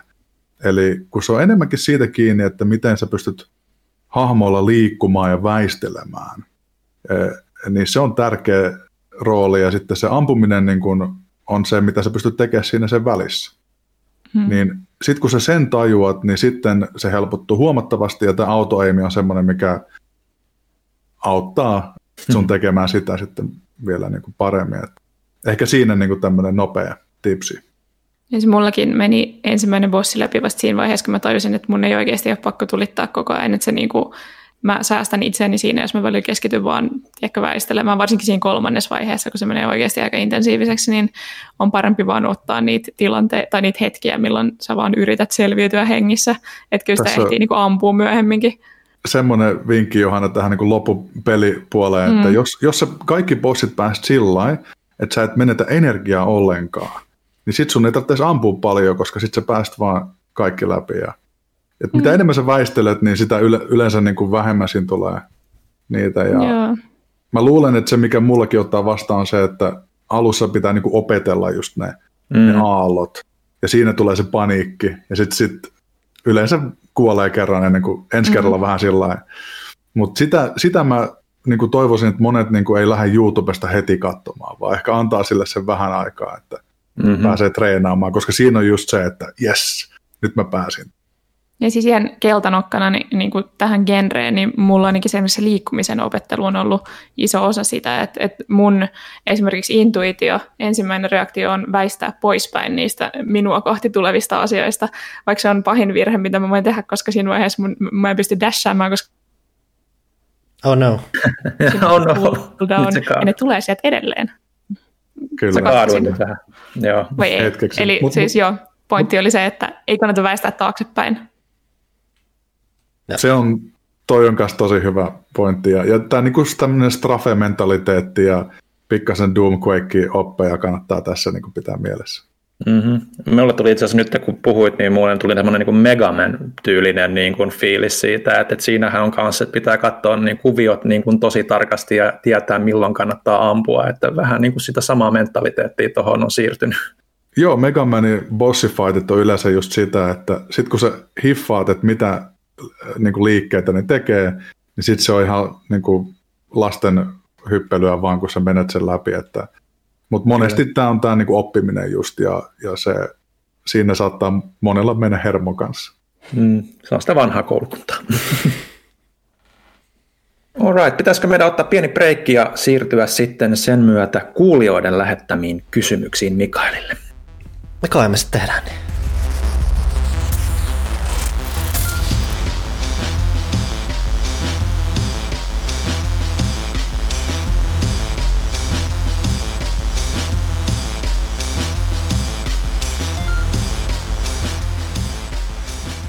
Ja taas mennään, vai mitä Ville? Kyllä vaan, ennen kuin siirrytään kysymysten pariin, niin Pimpeli Pom seuraa kaupallinen tiedote Elisan iloisilta vesseleiltä. Täällä lukee sellaista, että Urbanista London. Nyt on sellainen kuuloketarjous elisa.fillä, jota ei kannata ohittaa. Nimittäin Urbanistan erittäin mukavat ja laadukkaat London True Wireless korvanapit on varustettu vastamelun poistotekniikalla ja antaa jopa 25 tunnin kuunteluajan latauskotelon avulla. Normaalisti nämä kaunokaiset maksaa 149 euroa, mutta äitienpäivän kunniaksi saat nyt lahjahintaan 69 euroa. Eli kuvittele su- tilanne, että sulla on lompakossa 149 euroa, sulle jää vielä 80 sinne rahaa, jossa ostat sen tällä huikealla lahjatarjoushinnalla. Tätähän löytyy useissa eri väreissä, löytyy titaniumia, löytyy kultaista ruusua, yön mustaa, vaikka mitä. Eli kipin kapin osoitteeseen elisa.fi ja sieltä sitten vaikka laittaa sinne hakukenttään Urbanista London vastamelun poistokuulokkeet, sieltä ne löytyy. Eli elisa.fi on tämä osoite, jota sinun pitää nyt juuri tällä hetkellä naputella sinne ö, selaimen osoiteketjuun ja tee se nyt saman tien, hopi hopi. Ja sitten takas kästi. Ja sitten takaisin kästiin Pimpeli.com kaupalliset tiedotteet on päättyneet. Mun täytyy kertoa tässä välissä, että mulle selvisi, minkä takia mun yhteys pätkii näin paljon. No, Se johtuu siitä, että talon toinen asukas oli laittanut omalle pleikkarilleen lataamaan returnalin ja meidän netti ei kestänyt sitä. Eli Oh, hyvä syy. Hyvä syy. Joo, perusteltua. paras mahdollinen. Meidän jostain syystä miettiä kultaista ruusua. Se on jotenkin tehokas kahden salin pari. Anyway. Meillä on kysymyksiä, tai meille on kysymyksiä. Eh, meillä oli jo kysymykset, mutta nyt meillä on kysymyksiä. Mennään Kyllä. siis niihin. Haluatko sinä aloittaa, vai aloitanko minä? Voi kuule. Tämä on ekaan sen verran pitkä taltassa. Okei, Anazone kirjoittaa pelaaja.fiin puolella, että tervehdys kästiläisille sekä Mikaelille. Onnittelut myös erinomaisen oloisen pelin onnistuneesta julkaisusta. Peliä on muun muassa tituleerattu PS5 parhaaksi peliksi tähän mennessä. Ää, kysymyksiä Mikaelille. Kertoisitko mahdollisista haasteista, mitä liittyy 2 kautta 2,5D-pelin kehityksen viennistä 3D? Edellisistä peleistä tutut bullet hellit näyttää hienolta 3Dnä. Joo, kiitos onnitteluista ja tästä, tästä tota, transitiosta vähän ehkä tuossa ohitettiinkin kästin aikana, että Arcade on kuollut, mm. mutta ei se kummiskaan ole mm. ehkä niin kuollut. Ja miten me saatiin nämä, jos, jos Next Machinaa miettii, niin siinä on tosiaan kamera ylhäällä päin ja, ja siinä sankari juoksee suoraan aaltoja päin, niin nyt 2Dstä tavallaan 3D sitten, niin monet näistä ö, esteistä, ö, bullet patterneista, kaikista vihollista muista, se logiikka on semmoinen, mikä toimii helposti ihan tässä niin kuin tasossa. Ja nytkin se toimii Selenen kanssa samalla tavalla, mutta sitten siinä on niin tämä hyppyvaihtoehto niin mukana. Mm. Ja, ja se antaa meille niin kuin perusymmärryksen ja ää, rytmitys on tavallaan hyvin samantyylistä kuin kaikissa, monissa meidän aikaisemmissa peleissä. Mm. Että se tietynlainen logiikka säilyy, mutta se, mitä sä lisäät siihen, on sitten tämä, että sen sijaan, että sä voit vaan niin dashaa läpi, niin sä voit hypätä yli, ja sitten jos tulee panoksia päin naamaan, niin niitä voi tulla myös niin kuin, äh, tällainen vertikaalisessa tasossa. Hmm. Niin siinä on se peruslogiikka, mitä meidän piti tehdä, mutta sit sitä kautta me opittiin paljon muita asioita, että mitä kaikkea voidaan hyödyntää siinä, ja se on ollut todella mielenkiintoista nyt vihdoin päästä siihen mukaan. Mutta mut, niin kuin sanottu, meidän alkuasetelma oli ehkä normaaliakin parempi, meillä on hyvin paljon kokemusta, niin nyt tämä harppaus ei sitten ollut ehkä niin suuri, kun taas niin kuin tyhjästä olisi aloittanut. Mm. Mutta hy- hyvin on onnistunut ja ehkä tämmöiset ihan uudet aluevaltaukset, niin kuin just tarinallisuudet ja muut on ollut sitten taas enemmän päätä räjättäviä meidän perspektiivistä. Ja, ja tämä niin kuin haasteellisuus on ollut jotenkin aina niin fokus, että se, se tuli vaan niin kuin uutena aluevaltauksena sitten ehkä hyvin loogisesti kanssa vastaan. Mm. Jotenkin ajattelen, että semmoinen vähän vapaampi tähtäys niin kuin on myös ollut semmoinen, mitä varmasti on hiottu siellä, ottaen huomioon, että aiemmin on ollut sitten kuitenkin tarkat ilmansuunnat, niin siinä on varmaan ollut semmoista aika paljon peritestaamista. Joo, toi on mielenkiintoista, ja tämä on semmoinen vähän niin kuin logiikan vastainen juttu, mikä mulke tulee usein, että tota, esimerkiksi tämä pelin vetäjä Krugeri, niin tota, hän käyttää paljon tämmöisiä ää, shootereita myös inspiraationa, missä on target lockingia, eli mm. sulle ei tarvitse tähdätä niin paljon. Ja sitten myös jossain määrin on-rail shooterit on, on tota, sinänsä jännä, koska ne on niin kuin vähän tuo 90-luvun tausta, mikä on ehkä, se ei ole niin kuin nykyään genre edes. Mm-hmm. Mutta siellä, siellä opitaan sitten taas niin paljon sitä, mitä voi tehdä silloin, kun sä et ns. oot niin paljon keskittymässä vaan siihen tähtäämiseen. Mm. Mutta, mutta tota, paljon erilaisia inspiraatioita ja ei ehkä niin kuin ihan samanlainen kokemus kuin sitten monet muut shooterit. Mm. Me ehkä jo hieman tätä jo vähän käsiteltiinkin tätä seuraavaa kysymystä. Erinäisissä pelimedioissa on kehuttu Returnalin atmosfääriä verrattu sitä muun muassa Alieniin sekä esiosan Prometeukseen. Mitkä muut mediateokset ovat olleet keskeisiä innoittajia projektissa? Olisiko, oliko niitä muita? Joo, kuule, listaa riittää. no ensinnäkin tämä Lovecraftin tämmöinen kosminen kauhu, kaikki niin kuin avaruuden synkkyys ja olemattomuus ja mitenkä me ollaan niin kuin aivan pieniä, mitättömiä muurahaisia tässä kaikessa. Niin ja se Lovecraft, ja, lo, ja totta kai. Lonkerot tulee myös ihan siitäkin, että merenalaiset kaikki otukset on niin kreisejä. Mm-hmm. Että siis nyt on niin kuin Ylen luontodokumentit lapsuudesta tullut tänne niin kuin oikein screenille sitten. Ja, ja myös tämä visuaalinen puoli, että tämmöiset niin kuin kiiltävät äh, bioluminessit, tiedätkö, äh, erilaiset hyvin, hyvin tota, alienimaiset hahmot ja lonkerot siinäkin, mutta ähm, sitten David Lynch äh, on, on myös siinä mielessä nerokas elokuvan tekijä, että tämä tämmöisen mysteerin ja, ja selkäpiite karmivan fiiliksen ja, ja niin kuin atmosfäärin luominen on suoraan ns. lynchiläistä tota, tota, perää.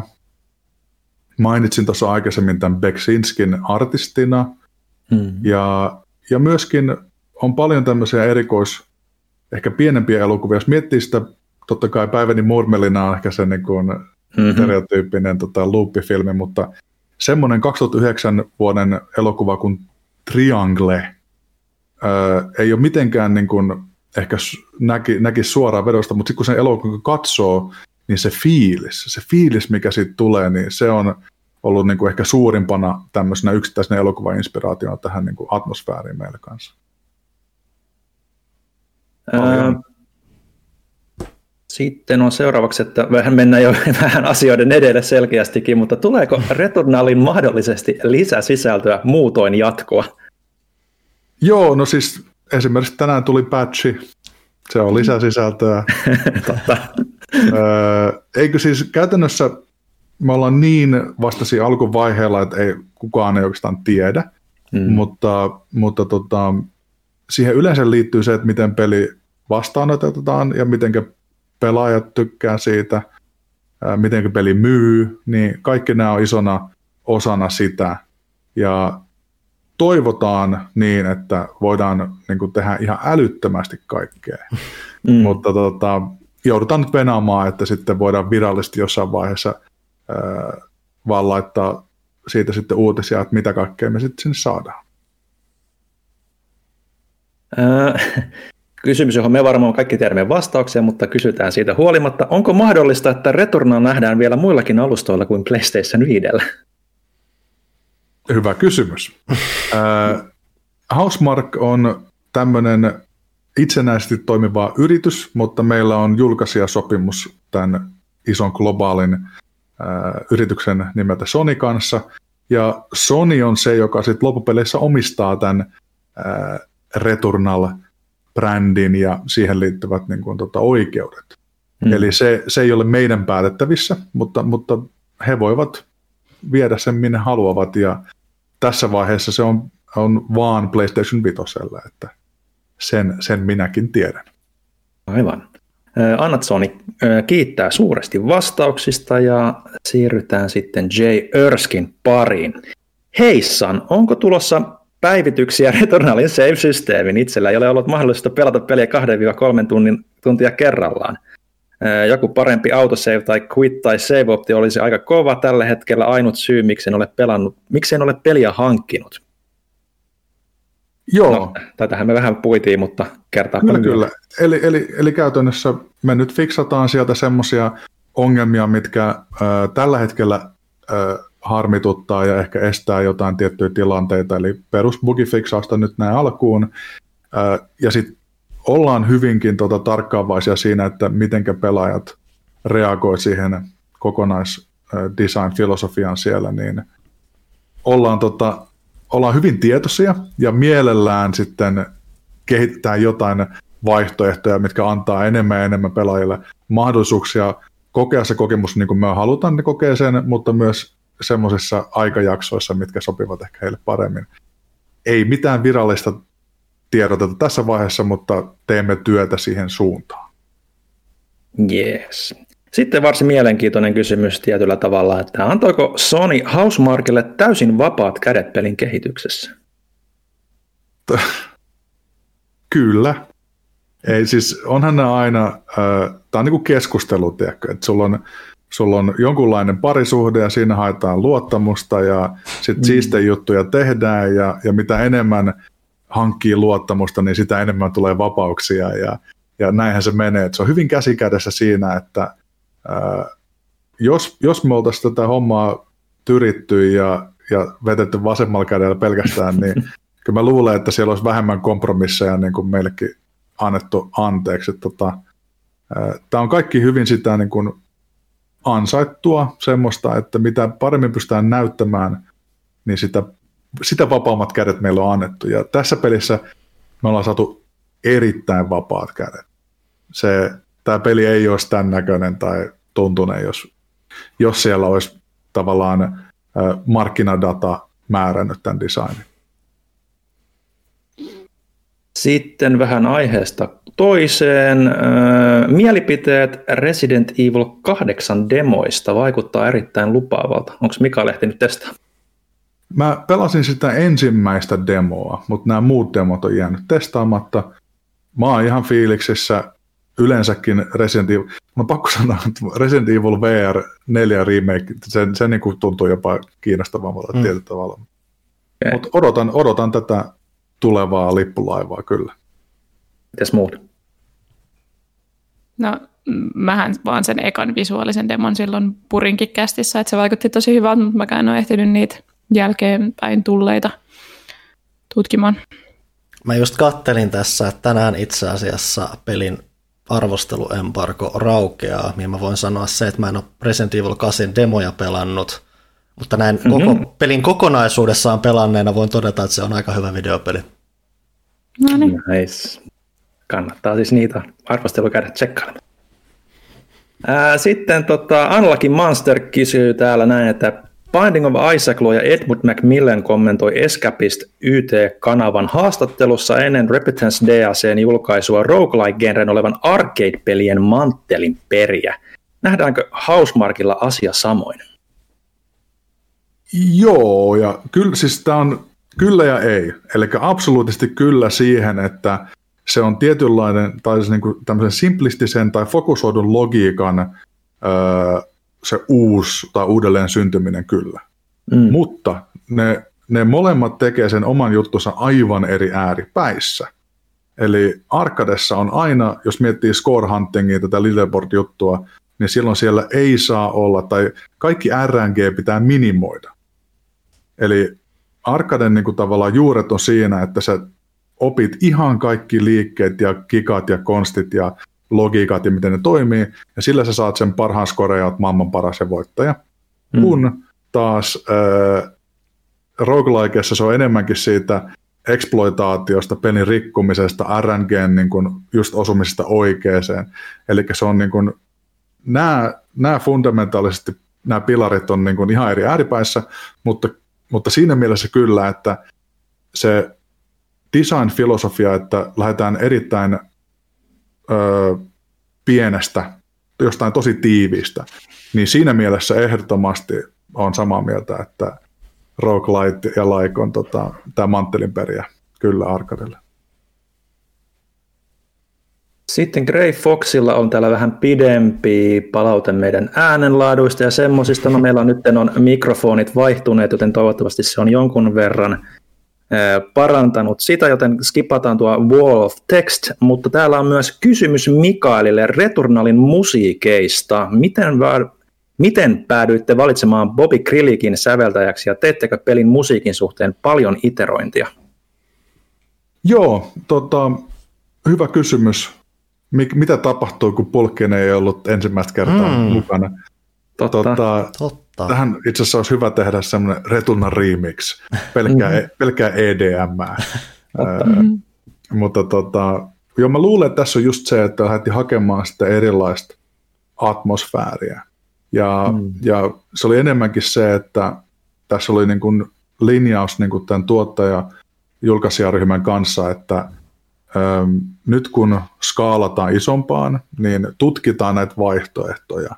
Mm. Ja varsinkin kun meillä oli 3D-audiot ja kaikki tämmöiset uudet jutut tulossa, niin sieltä sitten päädyttiin siihen, että lähdettiin hakemaan vähän tämmöistä Hollywood-tyylistä äh, muusikkoa sitten. Ja, ja Bobby Krillik, äh, The Hux Cloak toiselta nimeltään, niin on ollut just semmoisessa niin kuin hyvässä välivaiheessa, että hän on tehnyt isoja Hollywood-elokuvia, mutta myös hyvin eksperimentaali niin kuin tämmöisen atmosfäärisyyden kanssa niin sattui osumaan just loistavasti sinne, ja tota, me opittiin kanssa tosi paljon siitä, että mitä tämmöinen on, koska se, mm. se antaa aina erilaisen perspektiivin siihen äh, musiikin ja äänimaailman äh, laajuuteen ja että miten niitä kehitetään. Että, mm. Paljon, paljon oppeja kyllä ja tosi hienoa päästä testaamaan. Ja, ja nyt on niin kuin ensimmäistä kertaa, varsinkin 3D-audio, niin mä sanon, että nyt ääni ja musiikki on tulossa koko ajan niin paljon tärkeämpään rooliin, mm. että et mä luulen, että oikeasti monet devaajat niin huomaa, että nyt on pakko laittaa budjettia, kun nämä on niin isoja juttuja nykyään. Joo, kyllä se. Niin, kiva olla ollut, niin kuin, että päästiin niin kuin tekemään sitä oikeasti siistejä juttuja, siistejä ihmisten kanssa myös. Joo. Teillä oli itse asiassa tuolla siellä taideosastollakin niin kuin vähän semmoista Hollywood-osaamista, eikö siellä on ollut Kinnusen, Kinnunen muun muassa tekemässä vähän kaikenlaista kivaa. Joo, tota, Kinnuset on ollut, toinen, toinen Kinnusen veliksestä on Remedillä ADN ja toinen on meillä ADN. Ja, ja tota, tämä kyseinen Kinnonen, joka meillä on, niin Ville on pystynyt Justice League, Snyder Katti tai aikaisempaankin kattiin, niin tehnyt esimerkiksi tämän tota, Cyborgin mm. niin kuin, alkuperäiset sketchit ja niin kuin, tosi siistejä Hollywood-juttuja ja, ja tota, lahjakkaat artistit pystyy tällä näköjään hyppäilemään mm. eri, erilaista tuotannoista toiseen, että onhan meillä esimerkiksi kolme Oscar-voittajaa meidän tiimissä, että siellä on, siellä on tota erilaista elokuvista niin kuin, eri, eri VFX-tekijöitä, niin saanut sitten myös semmoiset manttelit, niin tota, se hurjaa, kun mä en ole voittanut vielä mitään tämmöisiä palkintoja. ehkä, ehkä se Pulitzeri joskus tulee, en tiedä. Sitä odotellessa. Kyllä. Sitten seuraavaksi täällä on Janneuksella muutama kysymys Haverille. Kuinka isona juttuna pidät Pleikka Vitosen liipaisimia kehittäjän näkökulmasta? Yhden tempun poni vai rajattomasti mahdollisuuksia? Toi ohjaan on ehkä paras juttu Pleikkari Vitosessa mulla. Ja se on niin, kuin niin iso muutos se, että miten mä näen videopelit. Koska mm. jos mä nyt mietin sitä 8-bittisen Nintendon kalikkaa, missä oli, tiedätkö, se oli, se oli ihan yhtä hyvä pulla kuin ohjaaminakin.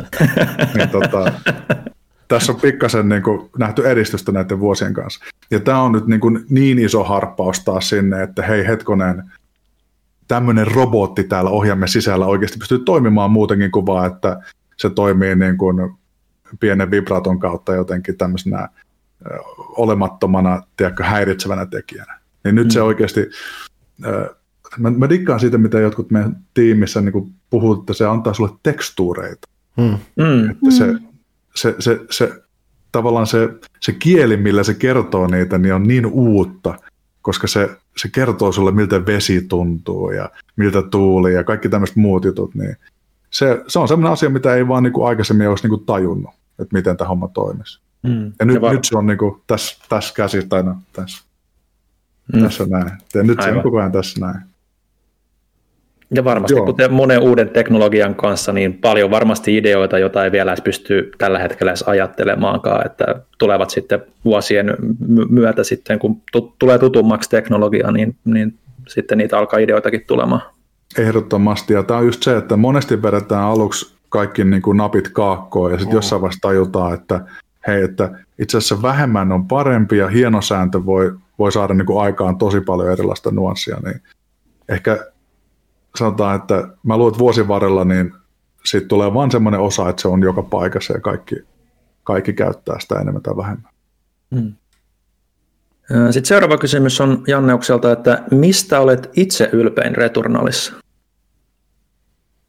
Jaa, no tota, mm, esimerkiksi niin kuin mä oon mainitsin, että mä oon niin roguelike-fani, mm. ja, ja mä silloin alussa niin oli just hirveä, että hei, tehdään tästä tämmöisiä, tämä on siistiä, että me jonkun verran saadaan edes roguelike-elementtejä sinne, koska mä olin jo aina ollut tosi iso fani, ja sen saaminen on ollut iso juttu, mutta sitten kun mä tavallaan pelasin myöhemmin, niin mä tajusin, että ei tämä olekaan niin kuin ihan se, mitä niin kuin mä ajattelin, tai mikä mm. niin kuin mua viehättää näissä roguelikeissa. Ja mä olin vähän niin kuin aikaa sillä että hei, olikohan tämä nyt sitten, niin kuin, että mikä tämä idea tässä oli. Ja sitten kun mä pääsin, sanotaan, mä pelasin kolmannen bossin menin läpi, ja mä rupesin niin kuin yhdistää kaikkia näitä uniikkeja asioita, mitkä siellä pelissä on, niin mulla oli pakko soittaa vaan sille pelin vetäjälle ja sanoa, että siis sä oot niin kuin Nero. Että, että siis, tiedätkö se, että ää, sä itse niin kuin oletat, että sä tiedät, mitä sä haluat sieltä, ja sulla on joku tietty juttu, mikä on sun mielestä hyvä, ja sitten mm. kun joku näyttää sulle, että joo, mutta tämä on paljon siistimpi, niin sun on vaan pakko onnitella ja olla ylpeä siitä.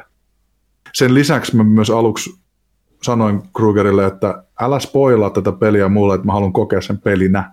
Hmm. Niin, tota, niin tota, mä nyt vasta ensimmäistä kertaa niin koen sitä kunnolla ja se on aika uniikkia kanssa kun harvoin pystyy omia pelejä pelaamaan sillä niin kuin, vähän niin kuin nollasta. Hmm. Hmm. Sitten äh, oliko kautta onko ollut suunnitelmissa saada Returnal pyörimään 120 fps? No huhhuh. Pyöriks pelit jo niin paljon jossain päin maailmaa? Aika moista. Aika moista. en, en mä tiedä siis, kai, eks, mä oletan, että Pleikka Vitosella pyörii jotkut pelit 120 niin kuin full kaikki, joo. Öö, kenties, en tiedä. siis mä myös oletan, että tällä hetkellä se on aika hyvin optimoitu. Meillä on ihan loistava tech director Ethan Watson, joka niin kuin, nämä on sen luokan tech-kavereita, että mä menen kuuntelemaan, mutta mä sitten valitsen mun sanat aika tarkkaan. Ja siis mä oletan, että se 60 fps ja mikä se, se efektimäärä ja kaikki mitä meillä on, niin se on aika hyvin, Digital Foundry oli ainakin sitä mieltä, että aika hyvin piiskataan jo tuota rautaa tällä hetkellä. Mm. Niin, niin vaikea kuvitella, että se nyt yhtäkkiä sitten tuplaantuisi, mutta, mutta tota, hyvä kysymys. Sitten Janne, jos kysyy, odotetuin peli tänä vuonna, osoitettuna varmaan myös Mikaelille. Ot, ottakaa teekaan, mä mietin, mä mietin vähän aikaa. Mun täytyy sanoa, että nyt kun se Ace Attorney Chronicles, tai Great Ace Attorney Chronicles nyt tota, vahvistettiin viimein länteenkin, niin Phoenix Wrightin suurena fanina, niin se kyllä taisi mennä odotuslistalla aika kärkipäähän. Mm, se on kova. Ja sitten Ratchet Clank. Nyt siis odotin sitä silleen semisti, kunnes tuli näitä uusia videoita. Ja nyt mä oon ihan sellainen, että Aa, pakko päästä pelaamaan. Mä en taju, miten se näyttää niin hyvältä. Mä en voi käsittää. Siis se on just niin kuin silleen todella, todella next gen. Mm. Mä oon taas unohtanut puolet asioista, mitä tänä vuonna tulee, mutta kun mä itse asiassa pelasin sitä Shin Megami Tensei 3 remasteria, niin sehän muistui tosiaan, että se vitosen pitäisi tulla tänä vuonna, ja sehän on jännä nähdä vähintään, mitä se on, koska se on pitkään vääntänyt, ja kuitenkin ihan hyvä sarja, niin toivottavasti jotain hyvää sieltäkin tulossa. Joo, tässä on aika paljon nyt, että kun vielä ei olla kesä, kesän isoja julkistuksia saatu, niin loppuvuosi on tietyllä tavalla kuitenkin aika kysymysmerkkikin, mm. niin ehkä siinä mielessä vähän haastava sanoa mitään definitiivistä vastausta, mutta tota... Mulle tulee Darkest Dungeon 2, mm. se on se, mitä mä odotan ehkä eniten. Kaikki, kaikki mitkä mä saan tota, roguelikeit käsiin, niin kolutaan läpi. nice. Sitten Janne olisi kysynyt Mikaelilta, että joko olet aloittanut koodaamaan Alien Incidentille ja Transworldille jatkoa tekstiseikkailujen muodossa, niin kuin lupasit kästissä 135. Jaksossa 215, kun kysyin asiasta, niin ne ei oltu vielä aloitettu. No, mä oon ehkä tossa vähän lykännyt. mun, mun... On ollut vähän kaikenlaista. No on, ja sitten sit tota, kyllä mä jossain kästissä muistaakseni uhonnut sitä, että mä teen niin kuin Bushido Bladenkin uusiksi. Mm. Mutta tota, en ehkä, sanotaan, että mä tein sen ehkä ennen uusiksi, kun mä koodaan tekstiseikkailut näistä kahdesta. Ne on semmoisessa viikonloppukansiossa, mitkä, mm-hmm. mikä sanotaan, että harvat viikonloput sinne kansioon eksyn. Ja tota, mutta mut se, se, on pakko mainita, että jos me jotain koskaan koodaan, niin se on kyllä varmaan vaan se tekstiseikkailu, koska mm-hmm. mä siihen ne taidot ehkä just just vielä kääntyy. Muutamat if-lauseet sinne, niin siinähän se on jo. No, ilmeisesti. Sitten Janne jos toivottaa hyvää kevättä kaikille, sitä samaa. Sitten Saska me luettiinkin heti alkuun jo, mm-hmm. joten Nepa Onko kukaan kästiläisistä, kästiläisistä tai haveri ehtinyt korkkaamaan Juho Kuorikosken uutta teosta Pelien Suomi? Itse pistin vasta juuri tilaten, joten omia kokemuksia ei ole. Edellinen kirja upposi oikein mainiosti, joten eiköhän tämä noudata samaa kaavaa. Meikäläinen ei ainakaan ole vielä päässyt lukemaan. En ole kerennyt, mutta juttua tulee toivottavasti seuraavan lehteen. Juhosta pakko sanoa, että on ilmiömäinen mies, sielu, joka niin kuin näkee kaiken elämän tietyn filterin läpi ja odotan innolla, en ole itse päässyt kanssa korkkaamaan, mutta, mutta pitäisi löytyä tuosta kyllä hyllystä. Sitä ehkä tässä kesä antaa tilaa kirjallisuudelle. Kyllä. Pitäisi kyllä jo tosiaan lukasta se, että ne edelliset kirjat, mitä muutamat niistä on lukenut, niin on ollut kyllä ihan mainioita. Paroni Peku Graham kysyy täällä vähän, vähän kasuaalimpia kysymyksiä. Minkälaiset vaatteet teillä oli teininä? Kuka haluaa aloittaa? Tuuli, housut, teepaita, ehkä joskus huppari. Kuten olen ehkä jossain maininnut, mä olin emo. Mä olin raivokas emo. Mulla oli vaan bändipaita ja My Chemical moniväriset hiukset, uskomattoman paljon kajaalia, revityt housut yleensä. Mikä, mikä on kajaali? Se kaikki remmejä. Kajalo, silmi Aa, mus, okei. mustaa silmämeikkiä, okay. ehkä Se on sitä, mitä. Johnny Deppillä on Pirates of Caribbeaniassa. Okei, okay, nyt mm. tiedän tämänkin. Sitten mä en nähnyt mitään, koska mulla oli niin pitkä otsatukka. mä, tavallaan mä oon niinku ylpeä siitä, koska mä näytän, nyt kun minua katsoisi, niin ei voisi uskoa. Mutta tota, kyllä mä myös. Varin kun sä oot apeasti tommosessa ihme taivashuoneessa, missä kaikki on valkoista ja enkelit Siis- laulaa. Ja siis mulla on uusi webbikamera ja mä en ole ikinä näyttänyt näin elinvoimaiselta. Mä koko ajan vaan ihailen itseäni silleen, että ah, elämä on palannut kehooni. Kaikki on vaan kiinni valaistuksesta. Mm. Mulla taisi olla, tai siis mä oon vieläkin vähän niin kuin tässä rap-hoppari niin kuin lökäpöksymeiningissä. Se on niin kuin vaimokin valittaa, että kun roikkuu. ja tota, lippiksiä mulla on se joku 50 plus, niin niitäkin tulee pidettyä paljon. Ja en mä tiedä, se on jotenkin semmoinen tietynlainen sielunveljeys, mutta se on niin kuin tarpeeksi anarkistinen, mutta ei ihan liian kumminkaan. Ja sitten on myös paljon tämmöisiä bisnesmaailman räppäreitä, jotka toimii siellä pukupuolella sitten. Mm-hmm. Se, mm-hmm. se fuusio ehkä toimii just mulle. Nyt, kun, nyt kun mietin tosiaan sun ja, ja sun paremman puoliskos pukeutumistyylejä, niin ei kyllä voisi olla vähän eri laidasta kyllä molemmat. Että. Joo, mutta ei mitään, mitään perusjuttuja kummiskaan. Kyllä, kyllä. Se on tärkein. Se on se tärkeä juttu. Mitäköhän itse mä oon aika tylsä pukeutuja aina, että, että, että teepaitoja, farkkuja. Sitten kun tuli H-Townille töitä, niin peli, pelipaitoja on tullut aika paljon Mm. käytettyä Mut ja sä- huppareita. Sä oot nykyään aika kokeilullinen, sulla on kaikkea siistiä. Ja sulla, on, sulla on joku rotsi, missä on paljon jotain hihnoja. Joo, Joo. Joo, se on jotain, mitä mä olisin käyttänyt ehkä teininä.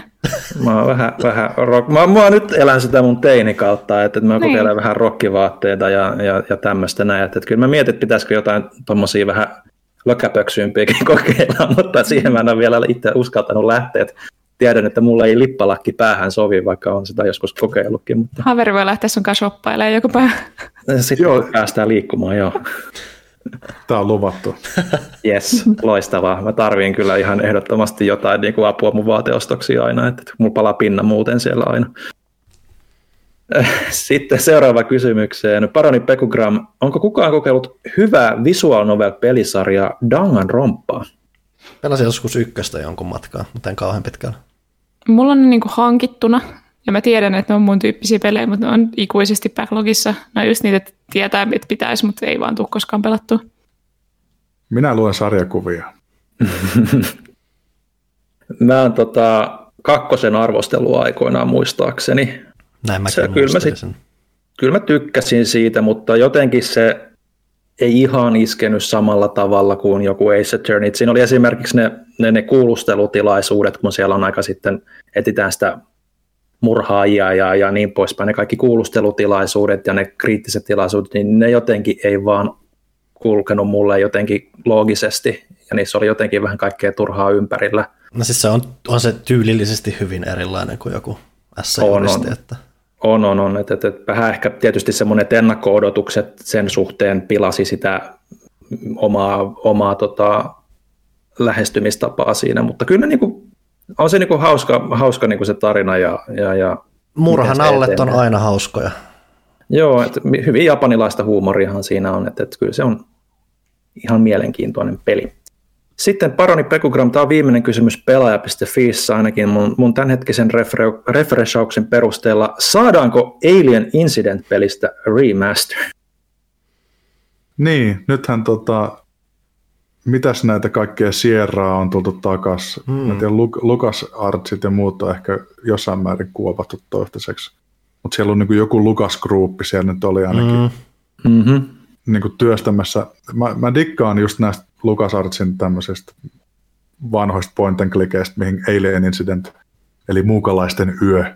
Mm, kyllä. Me, meidän vuodelta 1996 julkaisema peli niin, kuuluu, mutta tota, sanotaan näin, että tällä hetkellä me ei ole fokusoitu meidän resursseja siihen, mutta se voi myös olla ehkä sivuvaikutus tästä transitiosta, mikä meillä on tämmöiseen Hollywood-maiseen AAA-suuntaan, että mm. ää, nyt jos joku keksisi siitä semmoisen modernisoidun version, niin kuin FF7 remakein, niin missä jotenkin bullet hell saataisiin mukaan, niin sitten ehkä. Mutta se ei ole ehkä ekana listalla. Eikä myöskään meidän snowkapelit ole nyt ihan heti tulossa lähiaikoina. Ai ai, ai ai. Öö, oliko meillä sitten, onko kenelläkään mulla mitään muita kanavia auki? No mulla on Discordi tässä, mä voin ottaa sen. Yes, mä kaivan Täällä on yksi kysymys, tai siis monta kysymystä yhdeltä henkilöltä. Taikasieni 123. Tervehdys, tervehdys kästiläiset ja haveri. Toivottavasti ehtii vielä kysymys mukaan. Hieman spekulatiivisia kysymyksiä. Huh? Millaisena näette Suomen peliteollisuuden tulevaisuuden nyt, kun Remedy Control ja Housemarque Returnal sensaatiomaiset pelit nostavat Suomea skenessä ylös, ylöspäin? Nouseeko Suomeen lisää uusia isoja AAA-pelistudioita?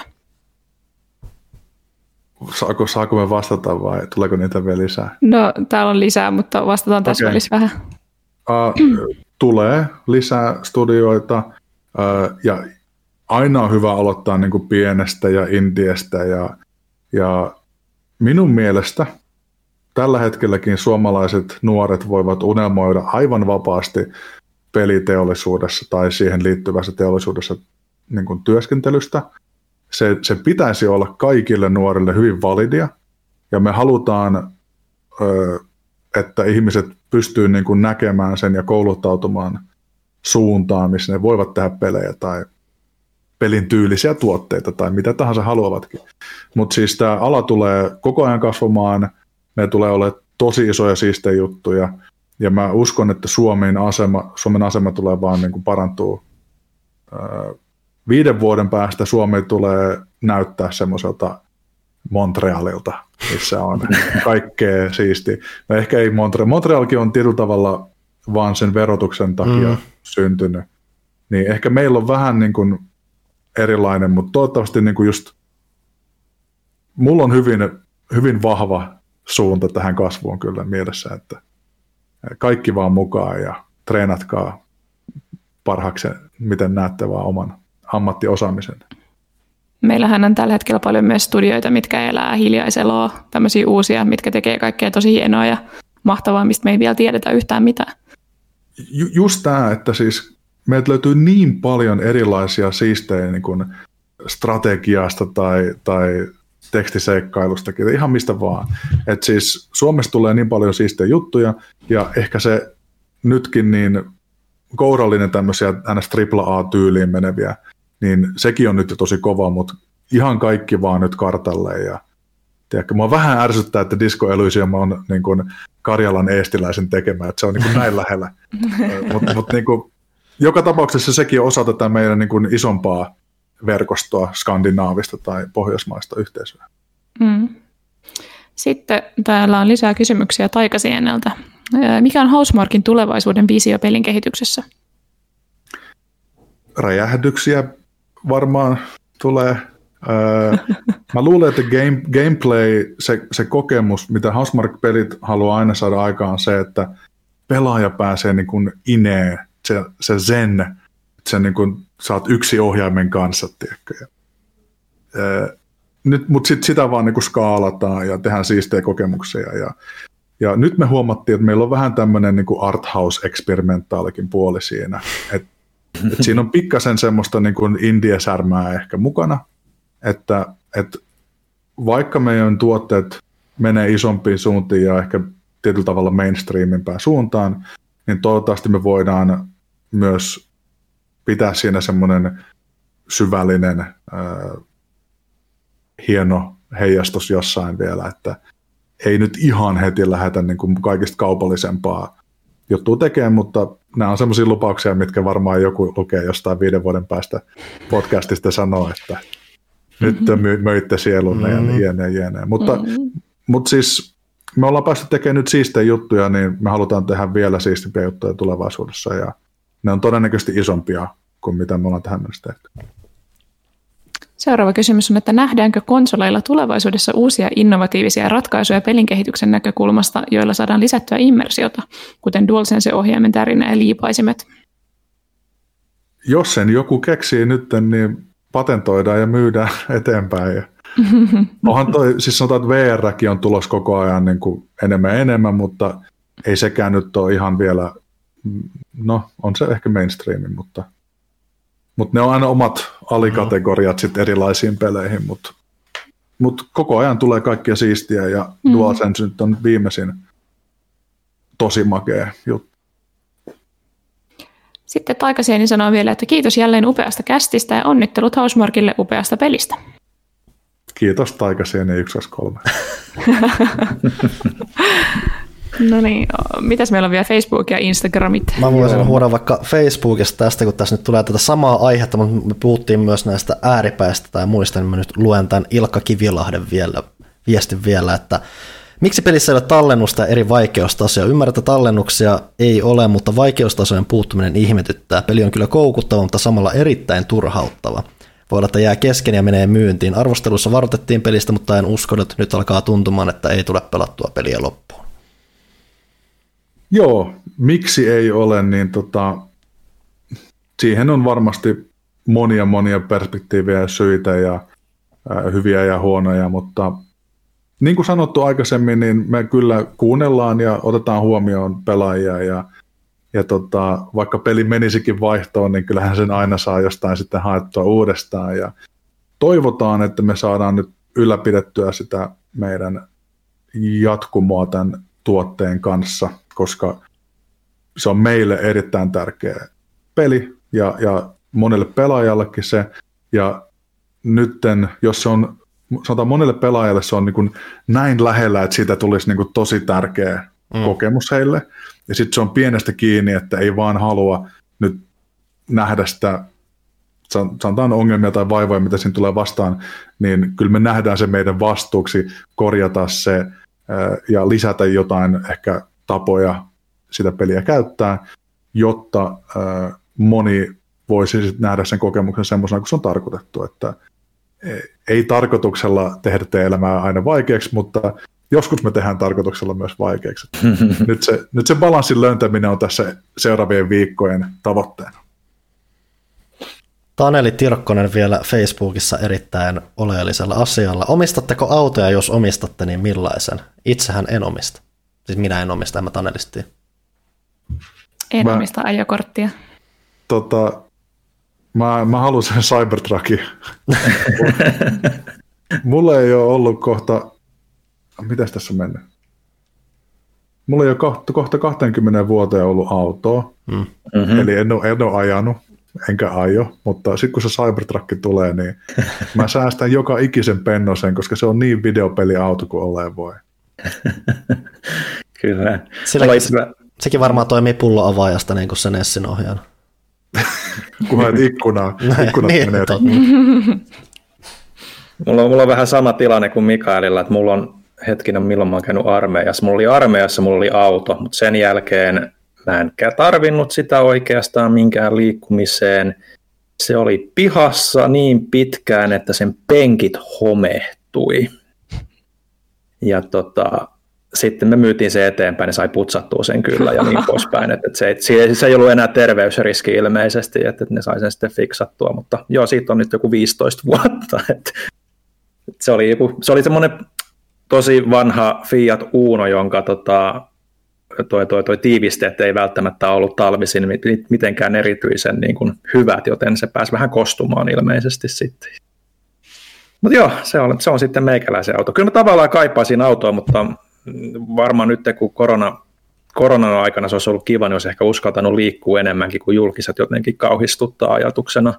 Eikö, Mut, eikö nyt 2021 niin ne pitäisi ajaa jo itse itsensä? niin, eikö sä kuvittelisi?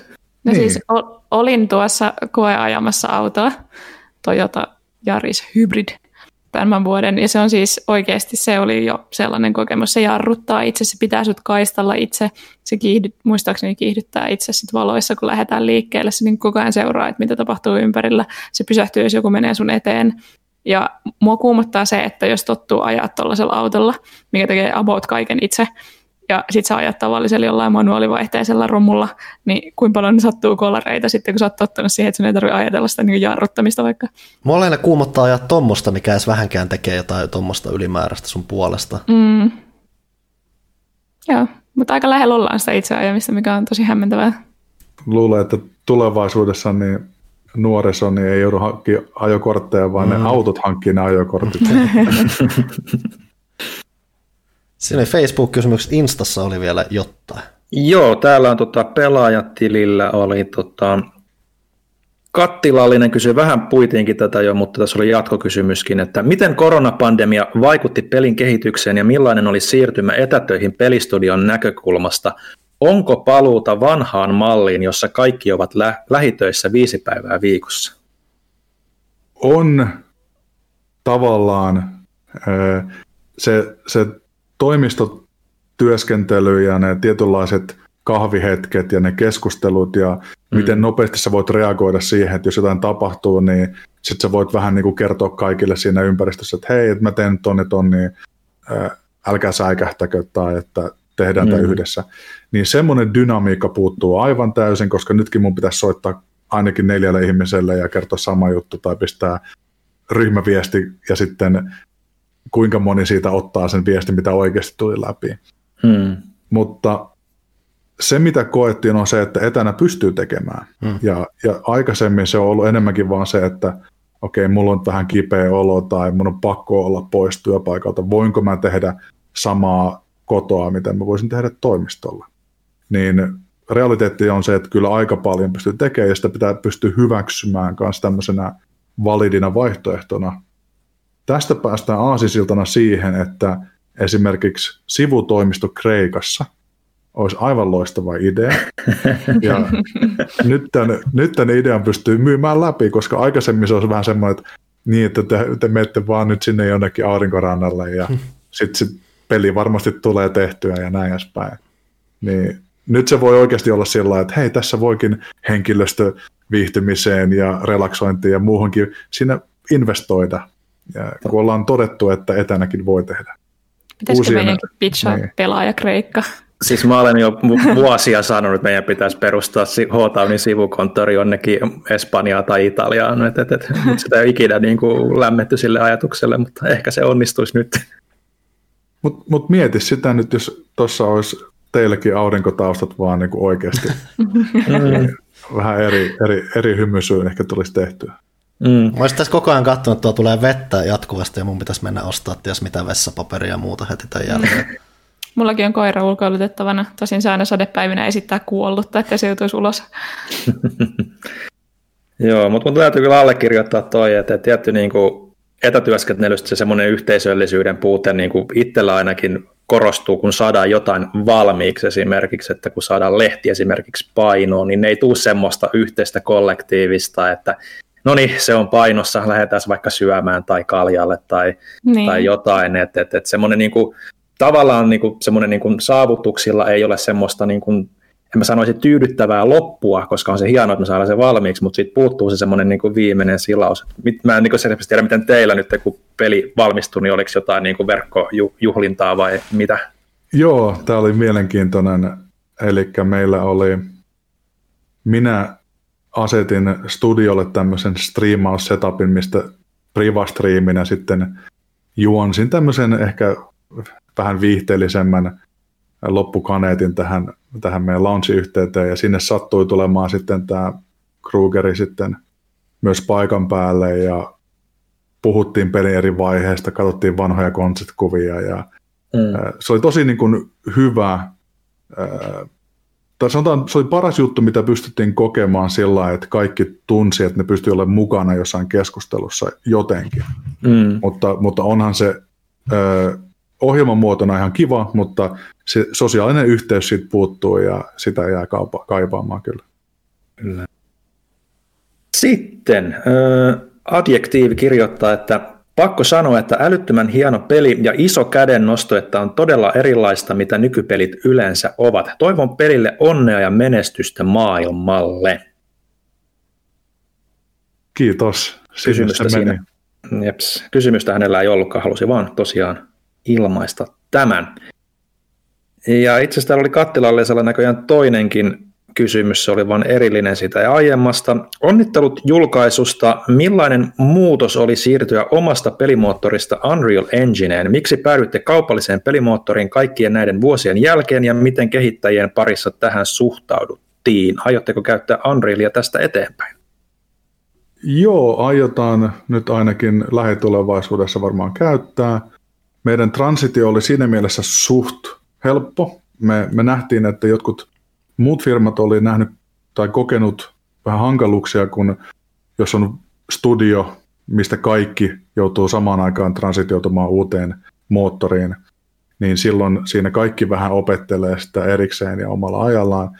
Me tehtiin Next Machina vielä vanhan moottorilla ja Matterfall, Matterfallille Fallille shoutti, niin tota, Matterfall oli meidän ensimmäinen Unreal Engine peli, niin siinä vaiheessa meillä oli puolet firmasta tavallaan Unrealissa ja puolet vanhassa, niin sitten kun siirrettiin äh, niin Stormdivers-testeihin ja tähän äh, Returnaliin, niin meillä oli kumminkin jo eksperttejä tässä Enginessä, jotka pystyivät neuvomaan muita ja äh, kantamaan vähän sitä taakkaa eri tavalla.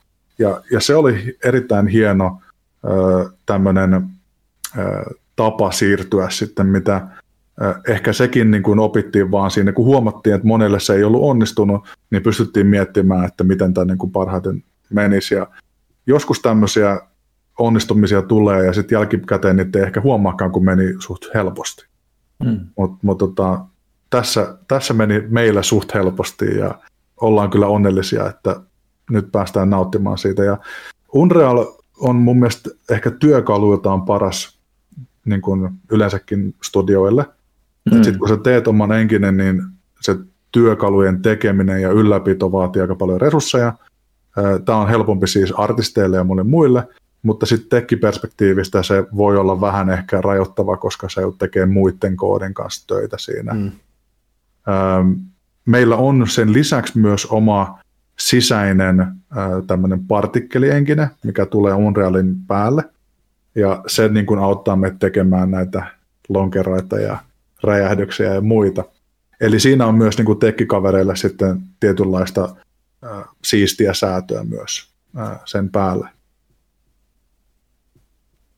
Sitten Lainio kysyy, että miten Hausmarkelle tai pelialalle yleensä pääsee töihin markkinoinnin ja viestinnän puolelle? Tuntuu, että pelifirmojen rekryt keskittyvät 90-pinnaisesti devauspuolelle ja loput ovat HR-puolen töitä – Muutamat harvat ilmoitukset ovat olleet esimiestason virkoja. Vääristääkö jokin esimerkiksi ikuinen koodaripula nykyistä työmarkkinaa, ettei vain oikeat rekryt satu omaan silmään? E, erittäin hyvä kysymys ja mielelläni avaan itse tällä alalla just semmoisena sanotaan myynti, markkinointi, bisnespuolen osaajana suurin ongelma on se, että se tarve tämmöiselle osaamiselle on hyvin pieni verrattuna siihen tuotantoskaalaan. Eli jos meilläkin on vaikka se 85 työntekijää, niin mä oon just joutunut taistelemaan siitä, että mun virka on siellä niin kuin monihattunen ja siinä mielessä tärkeä, mutta myös meillä on media-designeri, joka on ollut semmoinen asia, mikä ei ole ollut ihan itsestäänselvyys, mutta sitten kun hän on päässyt sisään ja myös niin kuin Unreal Enginessä pystynyt nauhoittamaan juttuja ja tekemään siistejä juttuja, niin se, se arvo osana sekä markkinointia että myös pelin äh, visualiteettien niin kuin ymmärtämistä ja parantamista on tullut tosi tärkeäksi. Mutta nämä ei ole itsestäänselvyyksiä. Eli siinäkin vaiheessa, jos joku indie-firma tekee jonkun hittipelin, niin, niin tota, ei ne tarvitse ketään pelkästään muuta kuin siihen launchiin niin kuin myymään sitä. Ja siinä mm. vaiheessa on helppo palkata joku firma, joka tekee vaan mm. niin kuin markkinointijuttuja ja muita. Eli tämmöisen sisäisen markkinointiosaamisen tarve on varsinkin konsoli PC-puolella niin minimalistinen ja niin tavallaan sesonkipohjainen, että, että se, on, se on harvinaista nähdä muuta kuin vasta isommissa yrityksissä. Mm. Mutta se myöskään ei meinaa, että kun se onnistus ja mä suosittelen, että tutkii erilaisia vaihtoehtoja markkinointitoimistoissa tai miten tehdään videomateriaaleja, ihan influencerit, kaikki Twitch-ajat on tällä hetkellä pelimarkkinointia tekeviä ihmisiä, eli tämmöisiä, tiedätkö, tekin tällä hetkellä markkinoitte tätä, tätä tuotetta ja on, olette hyvin lähellä pelialaa.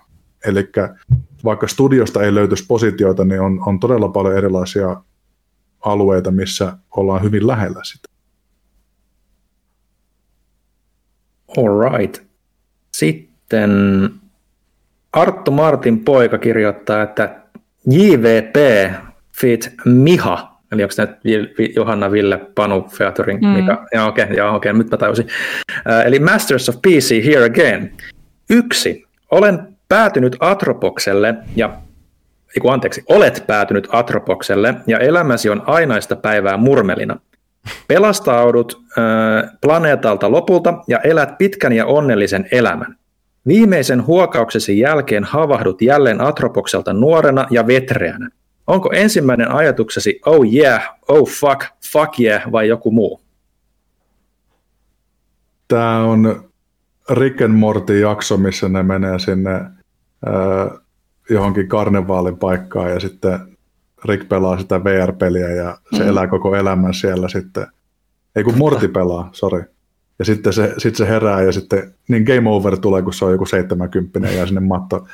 Mun mielestä se on niinku aivan niinku konseptina niinku niin loistava just tämä simulaatioteoria idea, mm, että, mm. että tota, itse asiassa siitä on potentiaali, että se voisi olla jopa uskonnollinen näkemys tällainen niin kuin nörtin perspektiivistä. Mm-hmm. Ollaanko me oikeasti täällä vai ollaanko me vain Elon Muskin simulaatiossa jossain, jossain eetterissä leijumme Matrixit tankeissa syömme liejua. Mm-hmm. Mun mielestä tämä on, niin kuin, tämä on vaan siisti filosofinen tota, ajatusleikki ja, ja tota, Atropos niin kuin tällä hetkellä ei ole se paikka, mistä mä haluaisin herätä. Mm. Öö, mutta tota, öö, ehkä joku muu vähän, vähän mukavampi planeetta. Jopa siis Tatooine voisi olla parempi, vaikka sekin ei ihan parhaasta päästä. Mun on myös vaikea mun pelituntien perusteella uskoa, että mä olisin missään tilanteessa Atropoksella sille, että oh yeah.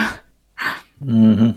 Toisaalta Tatuainilla on sitä hiekkaa, joka on niinku karkeata ja ärsyttävää ja se ajautuu kaikkialle. Et, et, et, et, vaikea, vaikea sanoa, vaikea sanoa. Tämä on astetta parempi, mutta parempiakin varmasti löytyy. Kyllä, Mutta kyllä. kun se hiekka on mennyt jo kaikkialle, niin sitten se ei voi enää mennä muualle. Paitsi Darksidelle. Hmm, hmm, hmm. Alright, mutta kakkoskysymys. Dead Nation ja Alienation lukeutuvat Hasmarkin hitteihin. Millainen olisi seuraava Nation-julkaisu, jonka toivoisitte yrityksen tuovan maailmaan? Ehkäpä ajankohtainen immuno, Immunosystemi Nation, missä joukko valkosolu, valkosoluja puhdistaa elimistöä tappavilta taiden aiheuttajilta. No niin, nyt päästiin asiaan ytimeen. Mä oon halunnut tehdä pitkään, äh, meillä oli joskus joku pitch, mikä oli niin Dead Nation 2, missä oli zombidinosauruksia. Se oli niin kuin, totta kai. Ehkä joku päivä vielä. Öö, en tiedä. Hei, tässä on hyvä nimi. Damnation. Hmm. Tosi paha Diablo-juttu. Niin. Hel- helvetistä ylöspäin. Nyt joku käy varastamassa se. no ihan varmasti. Tähän tätä on.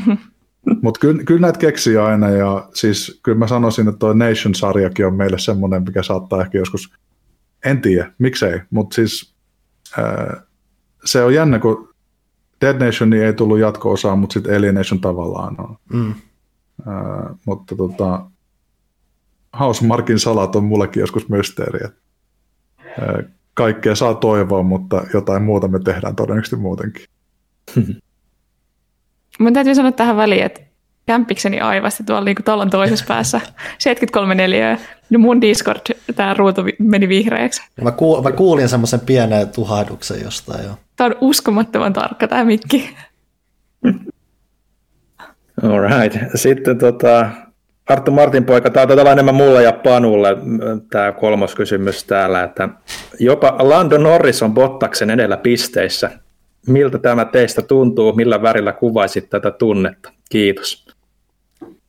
Lando on pirteä persoonallisuus, kiva, että se menestyy, toivottavasti menestyy jatkossakin. Kyllä, väri on oranssi, eikö se näin vähän mm.